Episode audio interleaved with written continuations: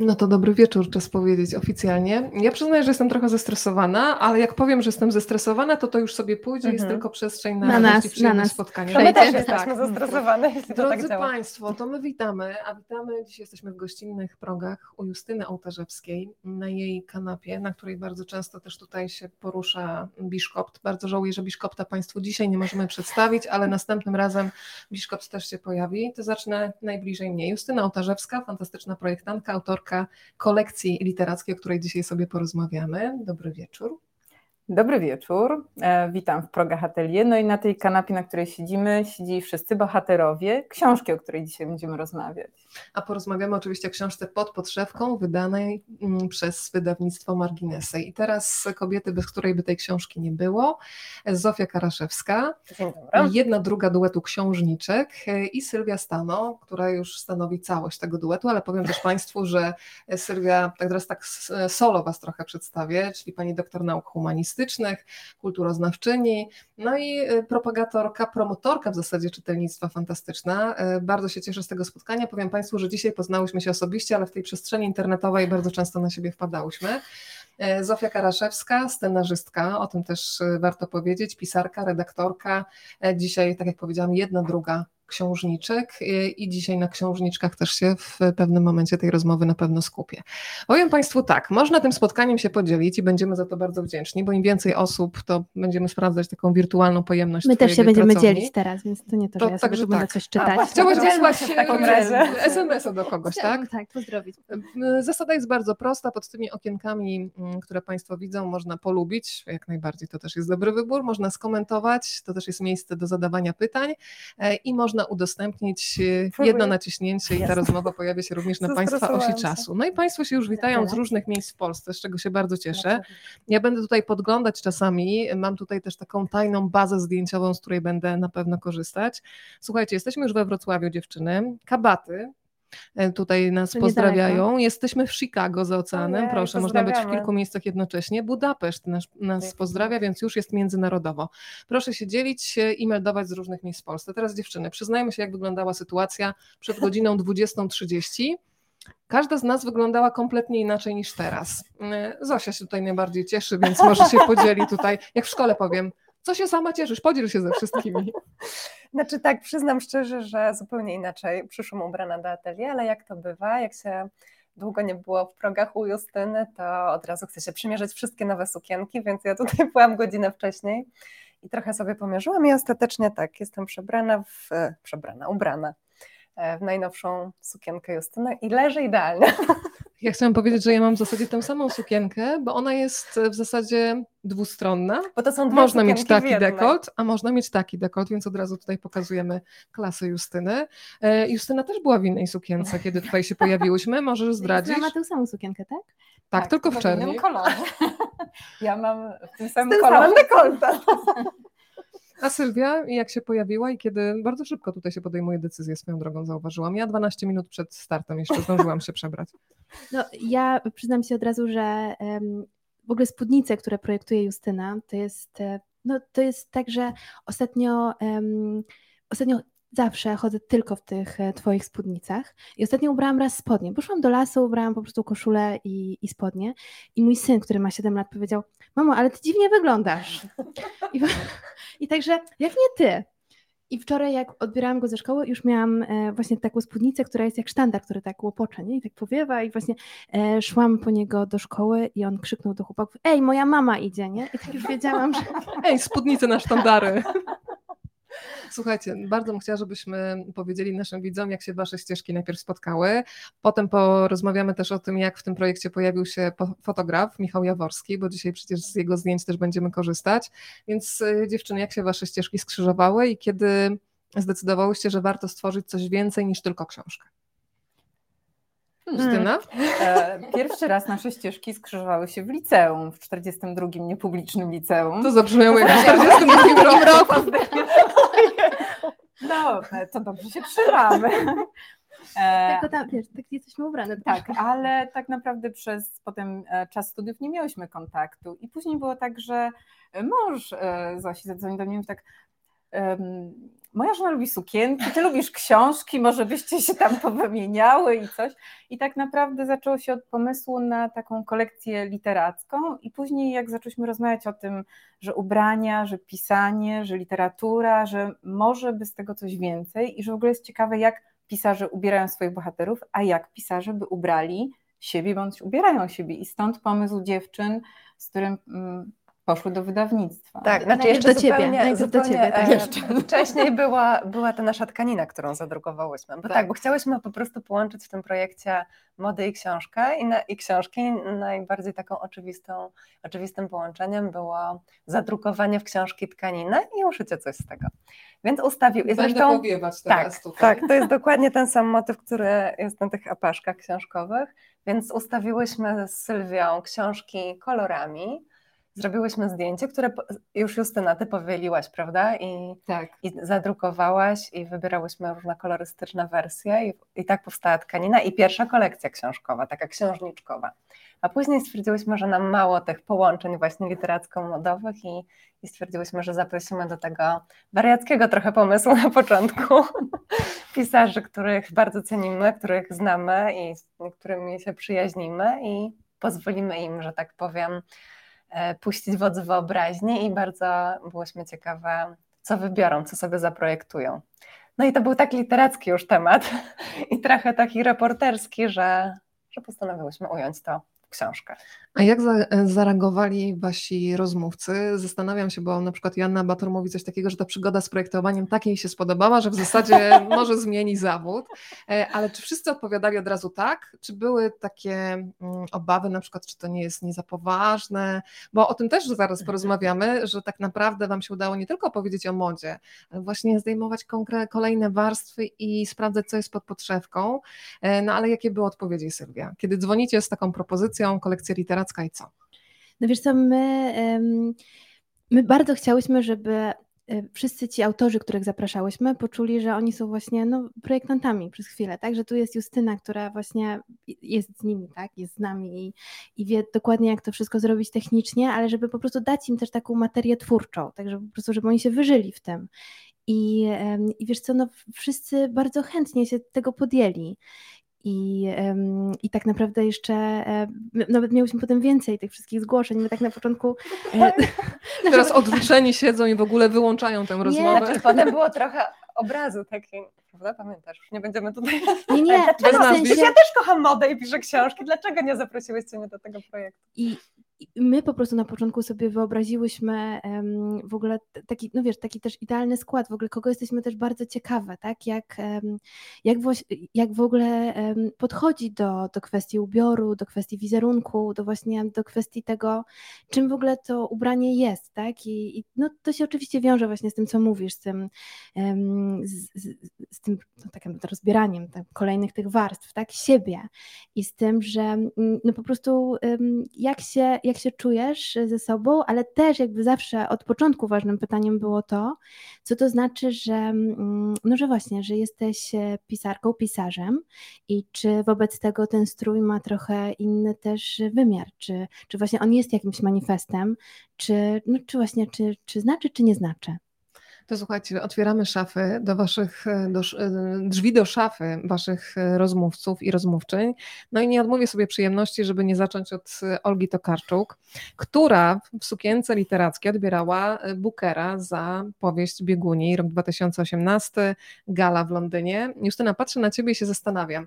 Czy to jest jednak presja, kiedy masz świadomość, że w twojej sukni mm, pisarka będzie odbierać taką nagrodę, no bo chyba sytuacja, kiedy projektujesz coś na przykład, nie wiem, do cioci na imieniny, różni się od tej, kiedy wiesz, że bardzo wiele oczu będzie patrzeć i że będzie komentować. Jak Olga leciała do Londynu, to wiadomo było, że jest nominowana, nie było jeszcze wiadomo, że odbiera Ale tak, tak. Ale my jakby tu wspólnie rozmawialiśmy o tym, po tym jak Olga tutaj była i co się zadziało w pracowni, to raczej to było niesamowite przeżycie, w którym myśleliśmy, że ta sukienka to jest taki talizman, bo tak jak Olga sama o tej sukni mówi, że ona jest idealna, bo spełnia wszystkie jej oczekiwania, a oprócz tego byłyśmy obecne przy tym, jak powstawała w jej głowie wizja tej sukienki tutaj, jak wybierała kolor, więc y, ja miałam jakiś tam stres bardziej, czy zdążę, czy będzie dobrze leżeć, y, czy wszystko, a zupełnie jakby później to już była taka ulga, że ta suknia leci, że Olga ją założyła i, i no tak z dystansu to już po prostu jest szczęśliwy. Ale ja pamiętam, że Justyna po nocach szyła tę sukienkę, że to wcale nie było tak, że... Teraz chyba zapomniała. Poleciała do Londynu i miała tę sukienkę. Nie, No nie, tak, i nawet Justyna- się tym nie stresowała. To, Nie, takie no. zdjęcie gdzieś jest właśnie, że, że Justyna właśnie, no, nie, no, no naprawdę, to, to było dużo, dużo Tak, pracy, to jest też dużo jedwab. pracy, bo ja też wtedy jeszcze mieszkałam w Atenach i w Warszawie byłam na dwa tygodnie i to było tak, że na chwilę Olga tak przyjechała raz na przymiarkę, a potem już musiała odebrać gotową suknię, więc e, no tak, była jedna noc zerwana faktycznie nad wykańczaniem ręcznym lamówek, co, co tak dziewczyny nad ranem chyba jak tu przyjechały, to nawet mi zrobiły zdjęcie, ale to była taka adrenalina i radość projektowa, że po prostu no coś, co ja najbardziej lubię, jak mnie ktoś inspiruje do działania i ja tworzę tę rzecz zainspirowaną. Ja jeszcze- trochę tak było, że to nie byłaby od razu, znaczy Olga przyjechała i wymyślałyśmy jak gdyby do książki tą sukienkę, i kolory i tak dalej, tą całą podszewkę z ryciną Flamariona i dopiero w trakcie tego spotkania wyszedł temat, że przecież Olga odbiera Bookera za dwa tygodnie i że skoro ta sukienka zapowiada się tak pięknie i rzeczywiście właśnie jest spełnieniem jakichś jej wyobrażeń o tym, jak powinna Że jest nominowana. wyglądać i że jest nominowana, to myśmy tak troszkę ją namówiły, że może na Bookera na pewno zdążymy, więc tutaj, tutaj się za, właśnie w tym atelier zapaliłyśmy do tego pomysłu, że, żeby odebrała nagrodę właśnie w tej sukience. I słuchajcie, Olga mówi coś takiego w waszej książce. Miałam na bukerze sukienkę, która jest spełnieniem moich marzeń. Jest wygodna, świetnie uszyta i skromna, a spod sukienki wychodzi kosmos, z którego wszystko się bierze. Jak się konstruuje kosmos pod sukienką? Justyna, Państwo teraz widzą zdjęcie autorstwa Michała Jaworskiego. E, Skupimy się też za chwilę na butach, bo one dopełniają tę stylizację fantastycznie. Ja No, chciałam jeszcze tylko tu tak, przerwać, tak. bo właśnie jak tu jechałam, to sobie przypomniałam, w ogóle to było wspaniałe tutaj. No, to było też wiele miesięcy pracy i wiele spotkań z tymi wszystkimi pisarzami, ale pamiętam, jak właśnie wi- wiozłam tu Olgę, bo miałam to szczęście, że ją woziłam tutaj. I ona powiedziała, no ja to tak nie mam szczęścia do tych nominacji i nagród międzynarodowych. I, I potem tak się los odwrócił. To wspominam też taką czułością ogromną. To wracamy do kosmosu pod spódnicą. Tak. Wyjaśnijmy trochę, o co chodzi z tym kosmosem dla tych niewtajemniczonych. E, Widać teraz na zdjęciu, jest to rycina, którą opublikował Flammarion, a nieznanego autorstwa i właśnie tam wędrowiec zagląda jakby za kraj Ziemi i głowę składa w kosmos. I o tej rycinie Olga zaczęła nam opowiadać i to było niesamowite, bo ona tu bardzo usiadła po prostu na podłodze z tkaninami, siedziałyśmy, piliśmy kawę i widać było jak zaczyna tworzyć w głowie jakby kosmos, spódnicę, że kobiety mają ukrytą moc pod spódnicą, a w końcu moc i kobiecość i wszystko, co się rodzi, wychodzi spod spódnicy, czyli cały kosmos, wszystko wyszło spod spódnicy. Ja nie potrafię tego powtórzyć, to no nie ja stworzyłam ten kosmos, ja tylko jakby uszyłam i ubrałam w formę to, co em, Olga zaprojektowała się w głowie, wymyśliła. Jakby już później to było dobieranie koloru, dobieranie tego, że właśnie ta spódnica może być zasłonięta spodnia, ta halka, więc e, tu się wokół tego też dużo działo. Fascynacji halką i tym, co jest właśnie pod podszewką. To dziewczyny, porozmawiamy trochę o ubraniach mocy, bo o nich też mówi Olga Tokarczuk. E, Bardzo podoba mi się wątek dotyczący butów. Ja przyznaję, że o ile szpilki oczywiście są kobiety, kobiece i wysmuklają nogi, o tyle kiedy mam jakieś ważne wystąpienia publiczne, to lubię czuć jednak podłoże, takie Mhm. uziemienie. Jakie są wasze takie bardzo prywatne ubrania mocy, czyli taka rzecz, która dodaje faktycznie jakiejś pewności siebie, kiedy macie coś ważnego i jedna, dwie rzeczy takie w szafie wyjątkowe, Sylwia? No to ja mam e, naprawdę, wydaje mi się, że to jest tak ogromny luksus i szczęście trafić właśnie na taką Justynę Otarzewską, która, no nie wiem, ja się po prostu dobrze czuję w tych rzeczach i tak jak dzisiaj nawet e, powiedziałaś, że przy, wszystkie przyszłyśmy inaczej ubrane, ja wiem, że jak, jak mam stresujące spotkanie, występ, cokolwiek, to ja wiem, że na początku muszę wiedzieć, w co się ubiorę.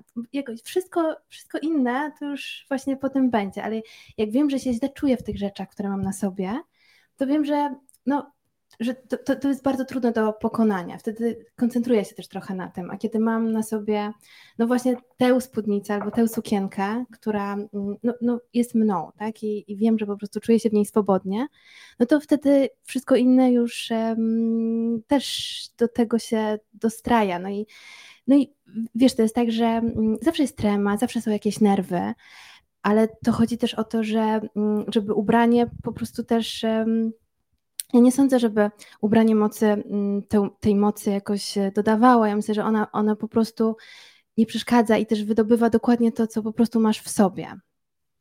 Bardzo dobrze powiedziane. Mi się też podoba to, co powiedziała Olga, że kilka razy miała takie sytuacje, że dawano jej jakieś ubrania do sesji, trzeba było zrobić jakieś zdjęcie, gdzieś wystąpić i to było okropne, jak obca skóra mówi o tym. E, I bardzo mi jakoś imponuje, e, lubię mieć ubrania, w których dobrze się czuję, więc sama je sobie wymyślam i kombinuję. Dobrze się czuję, kiedy w swoim mniemaniu dobrze wyglądam, nawet gdy to niekoniecznie podoba się innym. I zastanawiam się, na ile jesteście odporne na krytykę, czyli na przykład ktoś mówi, wiesz co, słabo, ale czujecie wewnętrznie, że to jest wasze. Macie odwagę wyjść i postawić na coś bardzo indywidualnego i odważnego, czy jednak tak z, no, z pewną nieśmiałością jednak pod czyjeś gusta? Patrzysz na mnie? Tak, tak, tak, wymownie. E, ja, znaczy, jeśli ja się dobrze czuję i mam dobrze się jakoś tak właśnie ubranie odzwierciedla jakąś moją osobowość, czy moje ja, to zupełnie mi nie przeszkadza, co myślą inni. I często się z tym mierzę w domu, na przykład wychodząc, kiedy coś się komuś nie podoba, ale ja się czuję dobrze. E, jeśli chodzi o ubrania mocy, to tak jak Olga zresztą powiedziała, że ona nie rozumie kobiet, które idą przez życie na szpilkach, też mi się wydaje, że to jest oprócz tego, że e, funduje nam to obolały kręgosłup, który ja jednak, e, o który ja jednak dbam, to rzeczywiście e, ja czuję siłę, jak jestem trochę takich w męskich butach, nawet do sukienki czy do, do spódnicy. Dobrze mi, tak czuję, że to takie połączenie dobrze mi robi. E, a jeszcze to chyba Katarzyna Bonda opowiadała o apaszkach, które po babci donosza, które oddaje do cerowania, bo właśnie ta historia w nich zapisana jest dla niej bardzo ważna. I ja też mam kilka takich apaszek po mojej babci i uwielbiam je łączyć i właśnie takie jakieś międzywojenne wzory nagle dodawać do współczesnych stylizacji i tak czuję wtedy taką więź pokoleniową i taką siłę właśnie e, kobiecą więc to są takie moje ubrania mocy, wydaje mi się. Justyna, kiedy myślę o tobie, to od razu myślę sukienka, więc e, zastanawiam się, czy sukienka, czy ty w ogóle masz jakieś spodnie, bo teraz na szybko myślę, ja cię nigdy w spodniach nie widziałam. E, mam spodnie. To było takie zatroskane pytanie, Justyna, czy ty masz dziewczynko jakieś spodnie? Masz. Mam. Ale twoje ubrania mocy? E, moje ubranie mocy? Um, wiesz, nawet dzisiaj napisałam taki post, właściwie to nie chodzi o ubranie, tylko chodzi o ten dekolt ja cztery lata temu, jak mierzyłam się z tym, że jestem tak okrakiem między dwoma dużymi miastami i że z jednej strony to jest cudowne, bo jestem w Atenach, z drugiej strony praca jest tutaj w Warszawie. I często te spotkania się zmieniały. Ja w ciągu jednego dnia musiałam coś i biznesowego, i online, i jeszcze wieczorem. I e, stworzyłam bluzkę, która pozwalała mi albo poczuć się bezpiecznie, albo troszkę rozchylić, albo wręcz zrobić taki wieczorowy gest. Mogę nawet z mikroportem zrobić. Proszę e, bardzo. I moja przyjaciółka, która wtedy ze mną pracowała, Maja, mówiła, że ja często robię to bezwiednie. Jak chcę się poczuć pewna siebie, to po prostu odsłaniam ramiona, staję w tej bluzce i po prostu już nikt nie ma nic do powiedzenia.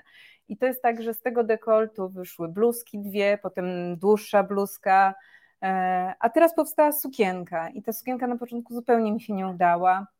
Ja ją gdzieś tam wyrzuciłam wszystkie formy i chciałam, że na w ogóle jakby tłumi mnie, to nie jest to. I jak skończyłam 40 lat i jakoś tak tutaj się dużo zadziało w pracowni, stwierdziłam, że nie, jednak sukienka jest bardziej moja niż bluzka i coś musi powstać. I przekonstruowałam ją i teraz po prostu jest to sukienka, z której nie mogę wyjść. Ja się my też. Po dobrze, też, my już tak wyjdziemy. Ja się w niej dobrze czuję. Ale, Chyba dobrze Ci wyszło, Ale też... Ja mam tę bluzkę i spódnicę. Są, są no różne momenty, w zależności jak, jak się czujemy i tam przepięknie w książce opowiadają o tym, jak, do, jak gdzieś idziemy i zakładamy coś swojego, żeby się w tym dobrze czy adekwatnie czuć i to pozwala tę siłę się wydobyć albo troszkę się ochronić, bo czasem tak potrzebujemy się zakokonić tę ubranie. Ja wtedy mam tak na sukienkę sweter albo coś, potrzebuję tak jakby jeszcze kolejną warstwę dodać, takiej skóry, która tak mnie... się zapakować tak, bezpiecznie. Tak się troszkę zapakować bezpiecznie i, i tak mam, ale to będzie warstwy, warstwy, na przykład e, nie, no nie założyłabym dresu. Jasna sprawa, ale powiedziałaś, że dzisiaj y, uskuteczniłaś taki wpis na Facebooku, to przypomniał mi się wpis jeszcze Sylwii. Piękna poezja pani Julii Hartwig. Y, powiedz trochę o tym wierszu, bo myślę, że wiele osób może sobie teraz poszukać albo w przestrzeni internetowej, albo po prostu zajrzeć do ciebie na twój profil, bo to jest taki wiersz, który pokazuje, że czasami rzeczy, na które nie zwracamy uwagi, mają ogromną moc i mówią, potrafią mówić.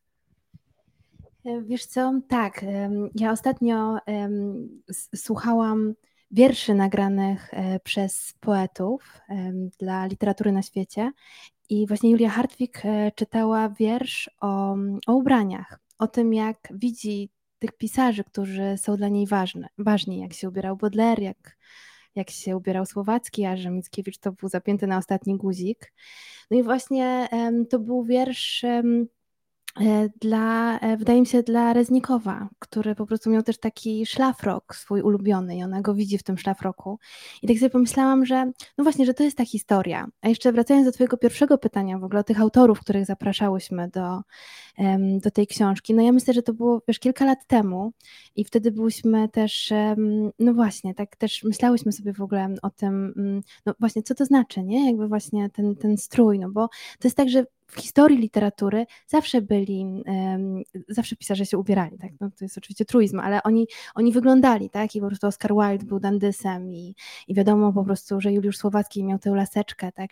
I, i rękawiczki, jakby ubrany właśnie, widzimy to ikoniczne um, portret e, Mickiewicza i, i, wielu innych e, pisarzy. No i Stachura oczywiście nam się wrył e, w pamięć z czarnymi swetrami, ale też no bardzo, bardzo wiele różnych takich migawek mamy, kiedy, kiedy myślimy o tych, o tych poetach czy, mm, czy, czy innych osobach, które też właśnie mm, świadomie kreowały swój wizerunek.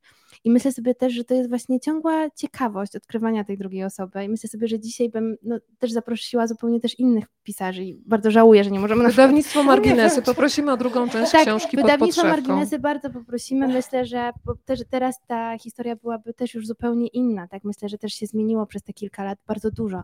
Myślę, że kobiety też są dużo bardziej teraz świadome też um, tego, że no, no właśnie, jakby jak się zmienia ten wizerunek też i jak go można świadomie też um, kreować byciem sobą. I teraz ty mi przerwasz. Dziękuję, dziękuję, że nie, bo to, to, jest bardzo ciekawe, co powiedziałeś, że teraz kobiety są bardziej świadome, ale ja miałam taką refleksję, kiedy zajrzałam do naszej książki po trzech latach, żeby sobie przypomnieć, co tam ci nasi pisarze nam opowiadali. Mam takie wrażenie, że na przykład Grażyna Plebanek, czy Joanna Bator, one naprawdę były takimi trendseterkami, jeśli chodzi o wyciąganie kobiecej mocy. To, o czym one mówiły, czy Marta Guzowska, o tym, że ona nie farbuje włosów, bo chce być silna, nie chce się jak gdyby e, przebierać na przykład. mnie poruszyło zdanie, że dlaczego ja się mam wstydzić siebie i Dokładnie. to aż mi tak po prostu I mówię, to było wtedy, ja jak myśmy robię? tego słuchały trzy lata temu, to było dla nas takie trochę szokujące. A teraz Andy McDowell, nie? Na tych ściankach. Tak, a teraz mhm. to jest to, co wchodzi do mainstreamu i właśnie to świadczy o kobiecej mocy, tak, że właśnie nie muszą na przykład farbować włosów, że wchodzą w, w garnitury, wskakują i tak dalej. Także mi się wydaje, że to ta książka jest bardzo aktualna. Bo nie pozwoliłaś mi spuentować. A. A puenta była taka, właśnie wracając do też e, Julii Hartwig, że, że to jest tak, że my tak naprawdę cały czas odkrywamy coś na nowo, a potem właśnie słyszymy ten wiersz, który na pewno czytałam wcześniej, zanim powstało pod podszewką. I tak sobie nagle uświadamiamy, że to wszystko było, że przecież właśnie Susan Sontag z tych, e, z tych włosów siwych zrobiła już kiedyś właśnie no, no w ogóle no, jakąś ikoniczną, tak, tak, właśnie to, to, była w ogóle najlepiej obfotografowana pisarka, tak, czy fotografka, no ale ona była bardzo świadoma tego, jak to zrobić. I też właśnie ci wszyscy um, pisarze wcześniej, wydaje mi się, byli tak samo świadomi, więc to jest tak, że no, to, to, to na nowo zawsze trzeba po prostu dla siebie odkrywać, bo też um, wydaje mi się, że tak jak tak jak ostatnio um, słuchałam jakiś e, wywiad też e, z Józefem Henem i on powiedział, że no właśnie nie ma nagłych olśnień, tak? To nie jest tak, że, e, że coś nagle po prostu usłyszymy i, i to będzie dla nas po prostu jakimś takim wybuchem świadomości, tylko um, usłyszymy coś wtedy, kiedy będziemy na to przygotowani i gotowi. I wydaje mi się, że tak samo jest z tym wizerunkiem, tak? Że zauważamy różne rzeczy wtedy, kiedy, kiedy po prostu jest na to czas. Tak, znaczy świadomość wizerunku rzeczywiście to masz rację. Mi chodziło trochę o co innego, o to, co czyli na przykład o ekologię w modzie, czyli właśnie tą siłą kobiecość, e, siłą, siłę kobiet, kobiety, którą e, zaczynamy, o którą zaczynamy dbać i wydobywać, to jest coś, co nasze bohaterki jak gdyby już wtedy wyczuły, tak jak Olga Tokarczyk właśnie opowiada tak. o, o szacunku do wełny właśnie, czy do jedwabnych rzeczy, bo tu mam cytat, słuchaj. Żal mi lnu, bo kiedyś żyły rośliny, z których zrobiono włókna, żal mi jedwabiu, bo przędły go żywe istoty. No właśnie, to jest coś, do czego my tak naprawdę dochodzimy dopiero teraz, mi się wydaje, i ta wielka moda dopiero w tym momencie zwraca uwagę na, e, na ekologię, więc rzeczywiście takie trendseterskie to były głosy. Słuchajcie, żebym nie zapomniała, jeszcze raz e, pokażmy zdjęcie Olgi Tokarczuk, e, bo obiecałam, że skupimy się też na butach i to podobno takie buty, które często nie wychodzą z domu, tylko na specjalne okazje. Mhm. Powiedzcie, jaka jest ich historia, bo taki wehikuł czasu można uruchomić też modowy. E, ja pamiętam, że one mają prawie 100 lat. Tak, że podobno nawet sufrażystki tak, właśnie w takim modelu buty, chodziły. w których chodziły sufrażystki i one rzeczywiście na szczególne okazje były, są wyciągane z szafy, między innymi na sesję naszą, no i chyba właśnie w tych butach Olga odbierała Bukara.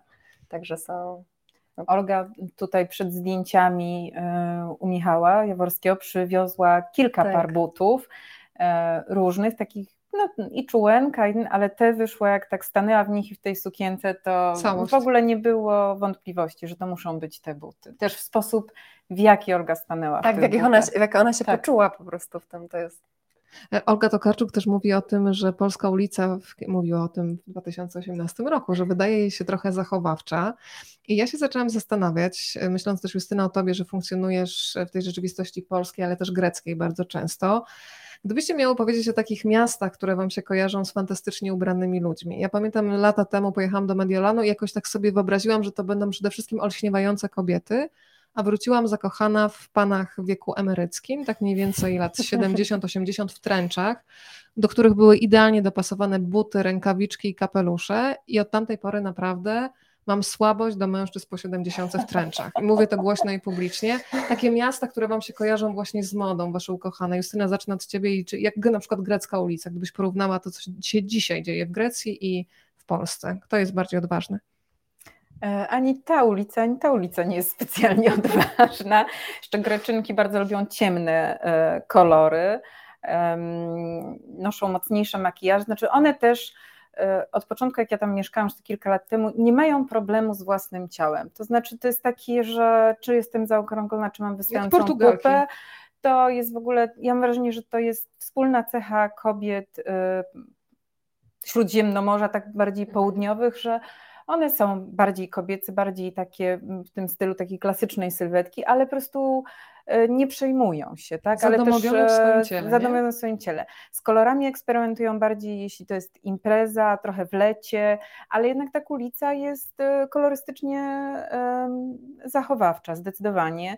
To nie jest tak, że stanie się w centrum Aten i człowiekowi dech zapierają przepięknie ubrane kobiety. Zdarzają się kolorowe ptaki. Ja myślę, że w wielu miastach, jak się chodzi po miastach, to napotykasz takie kolorowe ptaki. Ja po prostu uwielbiam czasem usiąść i patrzeć, jak tłum się przewija i nagle jak kogoś widzę, jak jest ubrany, czy to jest starsza pani, czy młoda dziewczyna, taka w typie faszonistki, że jednak tę ulicę i obserwowanie tej mody ulicy to jest coś niesamowitego, że w tym tłumie 90% e, powtarzalnej przez też no fast fashion, także Zara jest w całej Europie, H&M jest w całej Europie, że gdzieś nagle widać, że pojawiają się sylwetki które po pierwsze ubierają się lokalnych projektantów albo szyją u krawców. Dziewczyny, Sylwia mi tak przytakiwała, że są takie miasta czarodziejskie, gdzie się można zapatrzeć na ludzi, to gdzie byłaś najbardziej oczarowana właśnie tym, jak ludzie pokazują swoją, swoją ekspresję poprzez ubrania. No ale ja też w Warszawie widzę przepiękne, zachwycające różne takie e, stylizacje i, i, dziewczyny, które naprawdę są świadome tego, jak wyglądają, e, nie boją się też eksperymentowania. No ja, ja widzę to. Właśnie też po naszej wczorajszej już takiej właśnie mm, przygotowawczej rozmowie, że właśnie e, zapytałaś się o tę ulicę, to też dzisiaj się bardzo przyglądałam i widziałam tyle zachwycających kreacji, naprawdę takich i właśnie, i też pomyślałam sobie o tych butach, że też właśnie mm, był, ja w ogóle bardzo też patrzę na buty. Wydaje mi się, że to jest tak, że, że buty mogą zmienić wszystko. Właśnie, czy są, właśnie widać naturę w ogóle osoby w butach, tak? Czy właśnie e, jaki jest obcas, czy ta koturna, czy właśnie kolor, jakieś właśnie ćwieki. I widziałam mnóstwo świetnych butów dzisiaj i wczoraj. Teraz wszyscy zaglądamy, jakie ty masz buty. Słuchaj, nie, no ja mam, ja mam, ja nie mam. Nie, nie, ja mam, ja mam zwykłe takie po mamie buty. ale, ale myślę, że Berlin był takim miastem też, w którym widziałam dużo odważnych w ogóle dziewczyn i takich stylizacji, które nawiązywały też do, do, do historii, ale uwielbiam e, śródziemnomorskie miasta, właśnie za to, że te kobiety tam mają właśnie taką świadomość tej potęgi w ogóle kobiecości. Bardzo to lubię i, i pamiętam, że właśnie czy, czy, czy w Rzymie, czy w Barcelonie, czy właśnie w tych miastach, które odwiedzałam, no to, no to to jest zawsze taki, no właśnie takie święto, tak, że one widać, że one po prostu też um, no celebrują tę, tę kobiecość i, i kolorem, ale właśnie nawet nie do końca kolorem, tylko takim właśnie um, nie wiem, w chodzie to jest, nie? To jest to po prostu w tym, że one roztaczają taką aurę, że, e, że dobrze im jest w tym ciele. Czyli Warszawa jak najbardziej na tak jest. Bo myślę sobie, że ubrania nigdy dobrze nie wyglądają na osobie, która nie czuje się dobrze ze sobą, bo to też jest taka prawda, tak? No właśnie mówi się ładnemu we wszystkim ładnie, ale ja myślę, że właśnie takiemu, który dobrze się czuje ze sobą jest we wszystkim ładnie. Bardzo dobrze powiedziane, bo faktycznie są osoby, które nawet jeżeli wychodzą w takiej stylizacji, która jest delikatnie mówiąc kontrowersyjna, wchodzą z taką pewnością siebie, mhm. że ty sobie w ogóle nie wyobrażasz, że ktoś mógłby być inaczej ubrany. Takiej pewności siebie zawsze swoją drogą tym ludziom zazdroszczę. Pracuję nad tym. Dziewczyny, yy, no jeszcze Zosia, ciebie poproszę o taką ulicę, gdzie znaczy, się ja zapatrzyłaś. Ja ostatnio w Sienie i rzeczywiście tam kilka razy aż przystawałam zachwycona, jak widziałam przepiękne stylizacje. E, Rzym też. Bardzo lubię te śródziemnomorskie klimaty też dlatego, że te dziewczyny tak pod koniec lata już w botkach chodzą do takich spódniczek czy do shortów i to jest takie rozczulające, bo my dopiero zakładamy kozaki, kiedy jest, e, robi się e, naprawdę zimno, a tam 15 stopni, a one już tą jesień, zimę kolekcję wdrażają, więc to, to zawsze śmieję się, jak to widzę ale to jest urocze. Ale też chciałam powiedzieć, że bardzo lubię i zawsze staram się to robić e, i czasami też mnie to spotyka, co jest bardzo miłe. Jeśli widzę pięknie ubraną kobietę, nie wiem, bo chyba jeśli chodzi o mężczyznę, to mi się nie zdarzyło, to prawie jej komplementy. Mówię, że Boże, świetną masz sukienkę, wspaniały płaszcz tak czuję, że to jest takie miłe, żeby docenić to, że ktoś włożył trud. Komplement od kobiety chyba się w ogóle liczy podwójnie. Ja tak, tak zawsze uznaję, bo to jest. Y, I, tak, I to jest w ogóle takie miłe. Tak.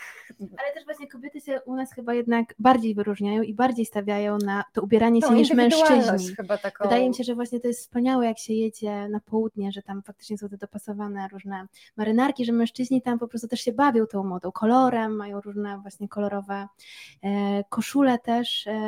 Nie boją się tego. Myślę, wydaje mi się, że młodzież teraz też nie ma problemu z kolorami. Patrzę po moim synu, który też lubi różowy i właśnie lubi eksperymentować też z kolorem, to, to mi się to podoba. No a że, że generalnie mm, widać tutaj, myślę, większą różnicę ubieraniu się panów. powiedziałaś o tej modzie takiej szkolnej czy licealnej, to ja sobie uzmysłowiłam, że wtedy chodziłam najczęściej w rzeczach brązowych, czarnych i szarych, a dopiero później sobie pozwoliłam na kolor i bardzo się z tego koloru cieszę i uwielbiam teraz dopiero kombinować, więc sobie to, o czym zapomniałam w czasach licealnych, nadrabiam. Słuchajcie, chciałabym, żebyśmy się też podzieliły z tym, z jakich książek dotyczących y, mody same korzystałyście, bo wspominacie przy okazji mm, Olgi Tokarczuk, żona pisząc księgi Jakubowe, e, no musiała korzystać z książek o ubiorach z XVIII wieku, że też zwracała uwagę na figurki porcelanowe, które oddawały detale również ubioru i z tego konstruowała też swoje postaci. Wy przy okazji na przykład projektowania bielizny, bokserek, opowiadacie, kiedy te bokserki tak naprawdę weszły do świata mody, opowiadacie o koszulach, o marynarkach, o spódnicach. Jakie książki były najbardziej pomocne? Pytam teraz Sylwię, ponieważ ona dzisiaj tutaj wparowała z całym po prostu takim... Na mam te książki koło siebie, więc tak. Się wesprzeć. Jest to na pewno historia stroju, mm, Toussaint Sama. I to jest książka, z której dużo korzystałyśmy. Też, Też tutaj, tak. historia ubiorów, E, no to są książki, które tak naprawdę tutaj Justyna miała w atelier. Tysiąc lat ubiorów w Polsce, to też pamiętam. Tak. Tutaj czerpałyśmy tak. sporo, bo Justyna nas trochę wyposażyła w takie książki modowe, więc miałyśmy taką tutaj Ale też na, czytałyśmy, y, czytałyśmy mm, jak, jak pisałyśmy o na przykład no, o skarpetkach, tak, no to oczywiście i Tyrmand od razu przychodzi do głowy i cała ta, no to, to, to też co się e, kulturowo w Polsce kojarzy ze skarpetkami i, i bikiniarze, więc wtedy też czerpałyśmy, sięgałyśmy po prostu do biografii tych, um, tych pisarzy, z którymi kojarzyłyśmy dany, mm, dan, dany po prostu element, tak, tak. Stroju. Ale też e, Dziewczyny, jest... poproszę Was jeszcze o uśmiech, przepraszam, że się tak wbijam, ponieważ Pani Mariola pisze, o jak miło, jak kobieco, przysłuchuję się i przyglądam z szerokim uśmiechem, więc jak najbardziej Pani Mariola odwzajemniamy. Pozdrawiamy. E, ja jeszcze przygotowując się właśnie do naszego spotkania, przypomniałam sobie, że my jednak bardzo długo pisałyśmy do L, więc ta moda e, jakoś była obecna, bo często książki o modzie, czy biografie właśnie jakichś projektantów mody recenzowałyśmy. I był też taki moment, że dobierałyśmy e, do do takich kolekcji modowych książki, także to też na tym styku tak naprawdę już iskrzyło dużo wcześniej ale też e, tam są, jeśli ktoś by miał ochotę poszukać, to na pewno takie kolekcje modowe tworzyłyśmy dla Eli, wiem, że to dalej jest w internecie, więc na stronie l.pl, także tam też możemy odesłać tych wszystkich zainteresowanych tematem modowym. W kolekcji literackiej powstały takie ubrania jak trench, wspomniane tutaj skarpetki, które zaprojektował Michał Rusinek, pozdrawiamy jak najbardziej, tym bardziej, że e, Fundacja Wisławy Szymborskiej teraz też współpracuje z jedną z marek i e, są cytaty z poezji Wisławy Szymborskiej, które można teraz pokazywać światu na przykład na bluzie czy na koszulce. Mamy e, cytaty z poezji na bieliźnie. O, i o bieliźnie Właśnie. zaraz porozmawiamy, natomiast chciałam się zapytać Justyna Ciebie, które, który z pomysłów był dla Ciebie największym wyzwaniem? Bo jedna rzecz, że dał Ci naprawdę tutaj pisarzom i pisarkom wolną rękę, tylko wolność czasami powoduje, że stajesz przed naprawdę dużym wyzwaniem. Była bluza, powiedziałam, była sukienka, była spódnica, na przykład e, Sylwii Hutnik, wspomniane skarpetki, no i co było największym wyzwaniem? E, nosorożec To szukam nosorożca w Pozdrawiamy Łukasza Orbitowskiego. E, pozdrawiam Łukasza Orbitowskiego, ponieważ jak zaprojektowałam pierwszego nosorożca, to nie był to charakter nosorożca. E, I też chodzi o pewną strukturę skóry nosorożca, który jest jednak, ona jest podobno miękka, a nie taka bardzo pancerna. I to nie jest skóra słonia, bo pierwsza tkanina, którą znalazłam naśladowała skórę słonia, e, więc wydawało się, że to jest prosta taka mm, bluza bez rękawów mm, z kapturem taką, którą Łukasz mówi, że zarzuci po siłowni, i że ten nosorożec tam z tatuażem i po prostu to, to się wydaje czasem, że prosta rzecz, prosty projekt, a bywa, że ten właśnie najprostszy t-shirt czy najprostsza bluza sprawia jakby z największym wyzwaniem, e, żeby tak naprawdę sprostać oczekiwaniom kogoś, kto ma to w głowie zaprojektował, tak? Bo mówię właśnie to też współprojektowanie to było takie wzajemne poszukiwanie, że ja oferowałam tą stronę taki materiał, taki nadruk czy coś, a potem okazywało się, że no to nie, to nie to. I ja już tak siedziałam, mówię, nie no, ten nosorożec mnie pokona. Ale powiedziałaś ważną rzecz, bo wyobrażam sobie, tak jak tak tutaj siedzimy, każdy z nas ma inny typ osobowości, że są tacy szczególarze, które na przykład jak właśnie Łukasz Orbitowski będą mówić, nie, to nie ta struktura, nie to, ale bardzo dobrze, no bo przecież coś sobie wymyślił, chce, żeby było tak, jak wymyślił. E, I czy były osoby bardziej takie zgodne, które mówiły tak, dobrze? I drugie pytanie z tym połączone, jak obserwujecie po trzech latach, kto z tych, którzy projektowali różne ubrania, naprawdę się połączył z tym ubraniem i korzysta z niego na co dzień i faktycznie potem widzicie, nie wiem, w tej spódnicy, w marynarce, a czyje rzeczy zostały, nie wiem, w szafie? tak, to jest temat, który zainteresował dzisiaj bardzo mojego męża. Dlaczego masz bieliznę czyją w swojej szafie? Tak, mam, mam jeden z projektów jeszcze nie został odebrany i um, i szkoda, no bo jest piękny moim zdaniem. Jeden z takich ulubionych. Tak, i jest to właśnie, jest to bielizna, którą zaprojektował Kuba Małecki. I to też jest w ogóle jedna z moich ulubionych historii w tej książce, bo Kuba Małecki opowiedział też, żeby to wszystko wybrzmiało, tak, wydaje mi się, że też e, te historie, które, które opowiadali nam pisarze, no my bardzo się cieszymy, bo oni też obdarzyli nas dużym zaufaniem, tak? Bo, bo żeby mm, stworzyć swój własny wizerunek, no to też trzeba powiedzieć jakby co było wcześniej i jak się, no jak się w ogóle konstruowało siebie, jeżeli się chciało siebie skonstruować. No i Kuba Małecki mówił też o takiej swojej ogromnej nieśmiałości, którą musiał pokonać jako autor, a na początku bardzo, bardzo nie lubił spotkań autorskich i mm, do tego stopnia, że no, zupełnie się nawet potrafił na nich nie pojawić, ale to nie dlatego, że właśnie no, nie chciał, tylko dlatego, że no, to, to było coś stres. nie do pokonania, tak. tak, że on po prostu no, musiał w sobie bardzo dużo siły znaleźć, żeby się przełamać, no i wiemy teraz, że bardzo dobrze mu się to udało, tak? bo, no bo jest chyba kochany na tych e, spotkaniach autorskich. I też... Prowadziłam kiedyś spotkanie, przysięgałam z ręką na sercu, że nigdy nie widziałam tak uśmiechającej się głównie kobiecej publiczności, bo siedziałam obok Kuby, więc całą publiczność miałam przed sobą i to był taki jeden wielki błogostan na twarzy. Oczywiście musiałam mu to powiedzieć, zarumienił się, co też tylko spowodowało, że ten uśmiech u publiczności był jeszcze szerszy, ale tak.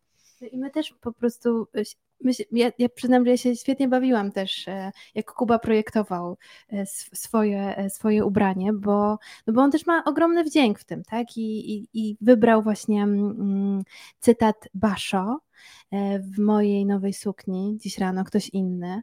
I, no i wydaje mi się, że też to był bardzo no, udany projekt i też wydaje mi się, że taki, no, który też przełamywał tę jego mm, no, jakąś taką, taką i tremę i to właśnie, że, że to był właśnie taki projekt, który był trochę w kontrze um, tego, kim, kim był wtedy. To, co Państwo jeszcze widzą teraz na zdjęciu, tylko powiem, że ten napis Basho to tak naprawdę góra koszulki i góra tak naprawdę bokserek, które się ze sobą łączą. Mhm. No ale tak, ale ta bielizna wciąż wisi u mnie w szafie.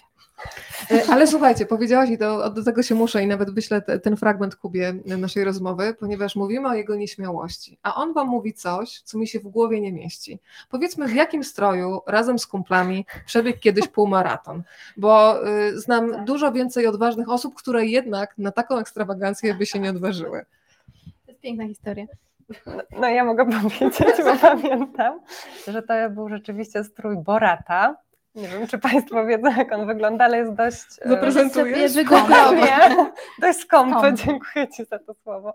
Ale rzeczywiście, chyba właśnie i ten strój wtedy do biegania, i ten i bielizna, którą e, Kuba zaprojektował do, do naszej kolekcji, miała za zadanie właśnie przełamanie tej jego nieśmiałości. Także może dlatego też z tego nie korzysta, bo właśnie nie o to chodziło, żeby to użytkować później, tylko żeby właśnie poeksperymentować z tym, co się zazwyczaj robi na przykład. Ale wiem, że, e, wiemy też, że są takie projekty, które e, są takimi ulubionymi pozycjami w szafie, w garderobie naszych e, pisarzy, na przykład sukienka Sylwii Hutnik, spódnica, którą zaprojektowała z podszewką e, książkową, to pewnie e, bardziej szczegółowo jest na, opowiesz o technikaliach tego projektu, ale ja właśnie bardzo często widzę e, Sylwię, która w tej naszej spódnicy pomyka, ale też ostatnio widziałam Jannę Bator w naszej apaszce. Także... Ale też Justyna Sobolewska nosi tę sukienkę, tak. którą zaprojektowała i wydaje mi się, że ona pasuje do niej idealnie. To jest właśnie to jest jej sukienka. E, a no, a Grażyna Plebanek to w ogóle to już została, tak? U Justyny. Ale tak, e, Justyna Sobolewska, chciałam powiedzieć, że swoją sukienkę, którą zaprojektowała, ma chyba e, w trzech kolorach. albo czterech kolorach, więc to jest takie, jak czasem się znajduje idealny ciuch, tak, to, to nie kombinuje się. I, a Sylwię Chudnik, którą spotkałam ostatnio, właśnie mówi, że ta spódnica jest idealna, bo jak się złoży na trzy, to, to do walizki, do, w podróż, a teraz spotkania autorskie ponownie ruszyły, mieści się, nie trzeba jej prasować. A dodatkowo pod spodem była halka z podszewką, więc jeżeli właśnie ma być taka wersja obfita, bardziej wyjściowa, to wtedy e, Sylwia wkłada pod spód tę halkę i tak broniła doktorat i właśnie, A, no właśnie. więc ta spódnica inspirowana malarstwem Józefa Czopskiego, to trzeba właśnie wiedzieć, że to piękna inspiracja Sylwii była, ona wymyśliła, przyszła, jakby dobierałyśmy tak naprawdę kolor i znowu tą realizację, żeby ta tkanina, ten kolor, to wszystko było właśnie takie spójne z Sylwią. Z jej grzywką, i, prawda? I z jej grzywką. I, I, to jest cudowne, że ona już od trzech lat w tej spódnicy w różnych e, okolicznościach um, tak powiem, pojawia się. Ja mam ogromną radość, kiedy widzę tych naszych autorów, kreatorów, na początku ich nazywałyśmy, w tych rzeczach, które faktycznie powstały e, przy okazji tej książki. I, i no, mnie to bardzo, bardzo cieszy. Ja bardzo lubię hasło Sylwii, że życie jest za krótkie na brzydkie sukienki, żeby nosić brzydkie sukienki, tak. więc sobie włożyłam do kieszeni i teraz już w ogóle po prostu tylko ładne trzeba mieć w szafie. I to jest zresztą taki refren, jeżeli mogę tak powiedzieć, który się powtarza, że bardzo często wasi rozmówcy mówią o tym, e, niedosłownie, ale że życie się toczy tu i teraz, a nie od święta, więc otaczaj się na co dzień tym, co jest piękne i co masz właśnie e, na przykład na podszewce. Zatrzymajmy się na podszewce. Jest coś takiego jak Justyna, to brzmi fachowo, ale też bardzo niezgrabnie, dla kogoś, kto jest z zewnątrz i jest laikiem, dopasowanie konfekcyjne. Brzmi bardzo tak nudno. I takie jest w sumie, nie? Ale ci, którzy się u Ciebie pojawiają, już potem nie lubią dopasowania konfekcyjnego. Już w ogóle na szczęście moda od tego odeszła, ale chodzi o takie klasycznie, e, jak szyło się na przykład sukienkę czy żakiet, podszewka musiała być w takim samym kolorze, suwak idealnie, wszystko się tam zlewać, dopasowywać, nitka nie odznaczać i na szczęście moda to zaczęła przełamywać, że właśnie specjalnie. I ja już, e, jak ostatnio policzyłam, tak 20 lat temu namawiałam klientki, że nie, no pod małą czarną to jednak czerwona podszewka albo w kwiaty podszewka.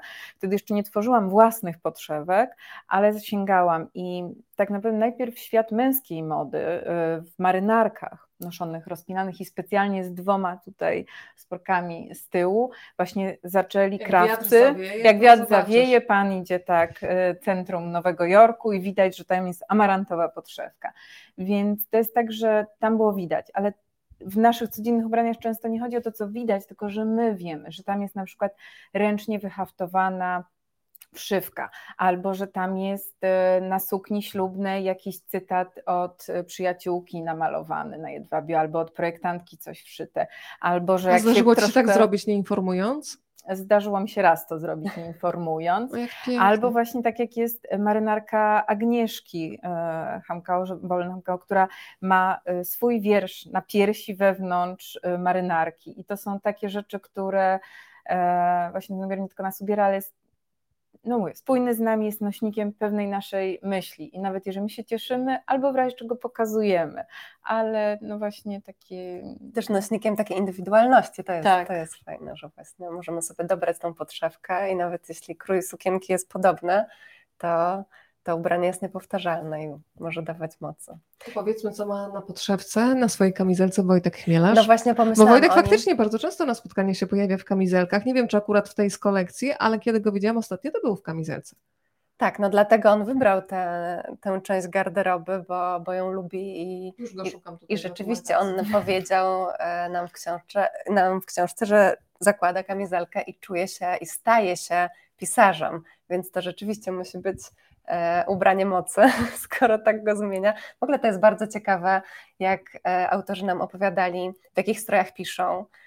Na przykład e, chyba Katarzyna Bonda mówiła, że ma taki polar cieplutki tak, tak, tak. i w nim jest jej najlepiej i ona zakłada ten polar i wtedy czuje, że, że płynie przez nią wena i, i zaczyna tworzyć, a potem szybciutko wskakuje w jakąś sukienkę i jest gotowa na spotkania autorskie. Ja sobie jej w tym polarze nie mogę wyobrazić, ponieważ jak słyszę Katarzyna Bonda, to widzę fantastycznie ubraną kobietę. Jeżeli mówimy o ubieraniu, ten wątek też się pojawia chyba też u Michała Rosienka, że okulary też potrafią oprawki i ona mhm. zawsze ma te okulary cudownie dopasowane, ale mówicie też o zapachach i bardzo Wam za to jestem wdzięczna, bo zapach też jest rodzajem e, ubrania. E, Justyna, może to jest teraz taki, teraz mi przyszedł do głowy, może jakaś współpraca teraz, wiesz, z marką perfumeryjną, żeby do sukienek były konkretne zapachy. Myślałaś kiedyś o tym? No myślę, że nie do sukienek, jednak zapach musi być związany z osobą, może być związany z miejscem. E, ja bardzo lubię świece zapachowe, więc często u mnie taki mm, zapach jakiś pojawia się, który lubię. Ja przywożę wody kolońskie też sobie z Grecji i bardzo I lubię te zapachy. I tak werbeny i, I tuberozy.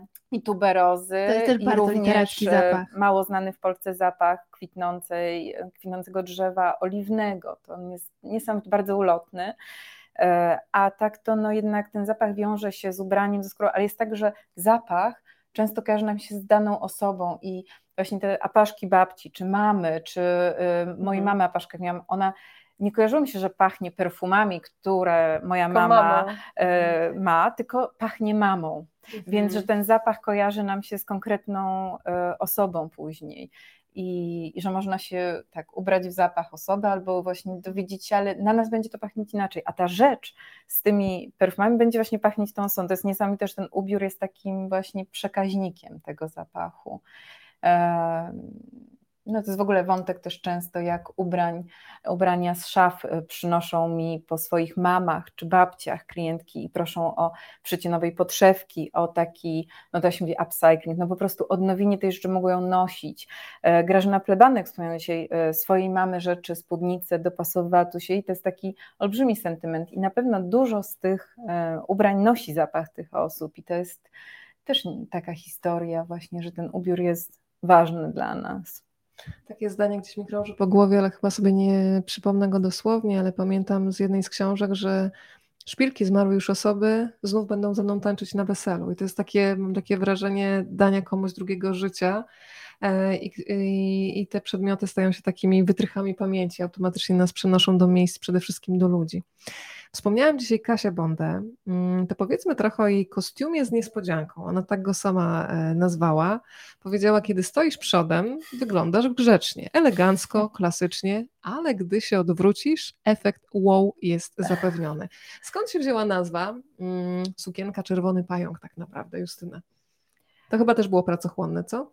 O. Już szukam Kasi tutaj. Było pracochłonne. E, od książki, e, która wtedy miała premierę, to była trzecia, tak? No to trylogia i trzecia zamykająca chyba trylogię. Czwarta, czy trylogia. E, mhm. Czyli no tak, to nie wiem jak. Więc e, związana ściśle z książką, która wtedy miała premierę, Czerwonym Pająkiem. I tak jak Karzyn wspomniała, że założyła sukienkę na. Mm, targi tutaj w Warszawie i po stadionie w czasie targów chodziła w tej sukni e, nie przejmując się, no po prostu taka pewna siebie, to było niesamowite, bo ja mogłam to zobaczyć też na żywo, nie tylko na zdjęciach, ale później jak opowiadała, że pojechała na kolejne spotkania i wszyscy żądali, że ma założyć tę sukienkę, że jednak to jest po prostu nierozerwalna teraz sukienka z nią w tamtym, w tamtym czasie.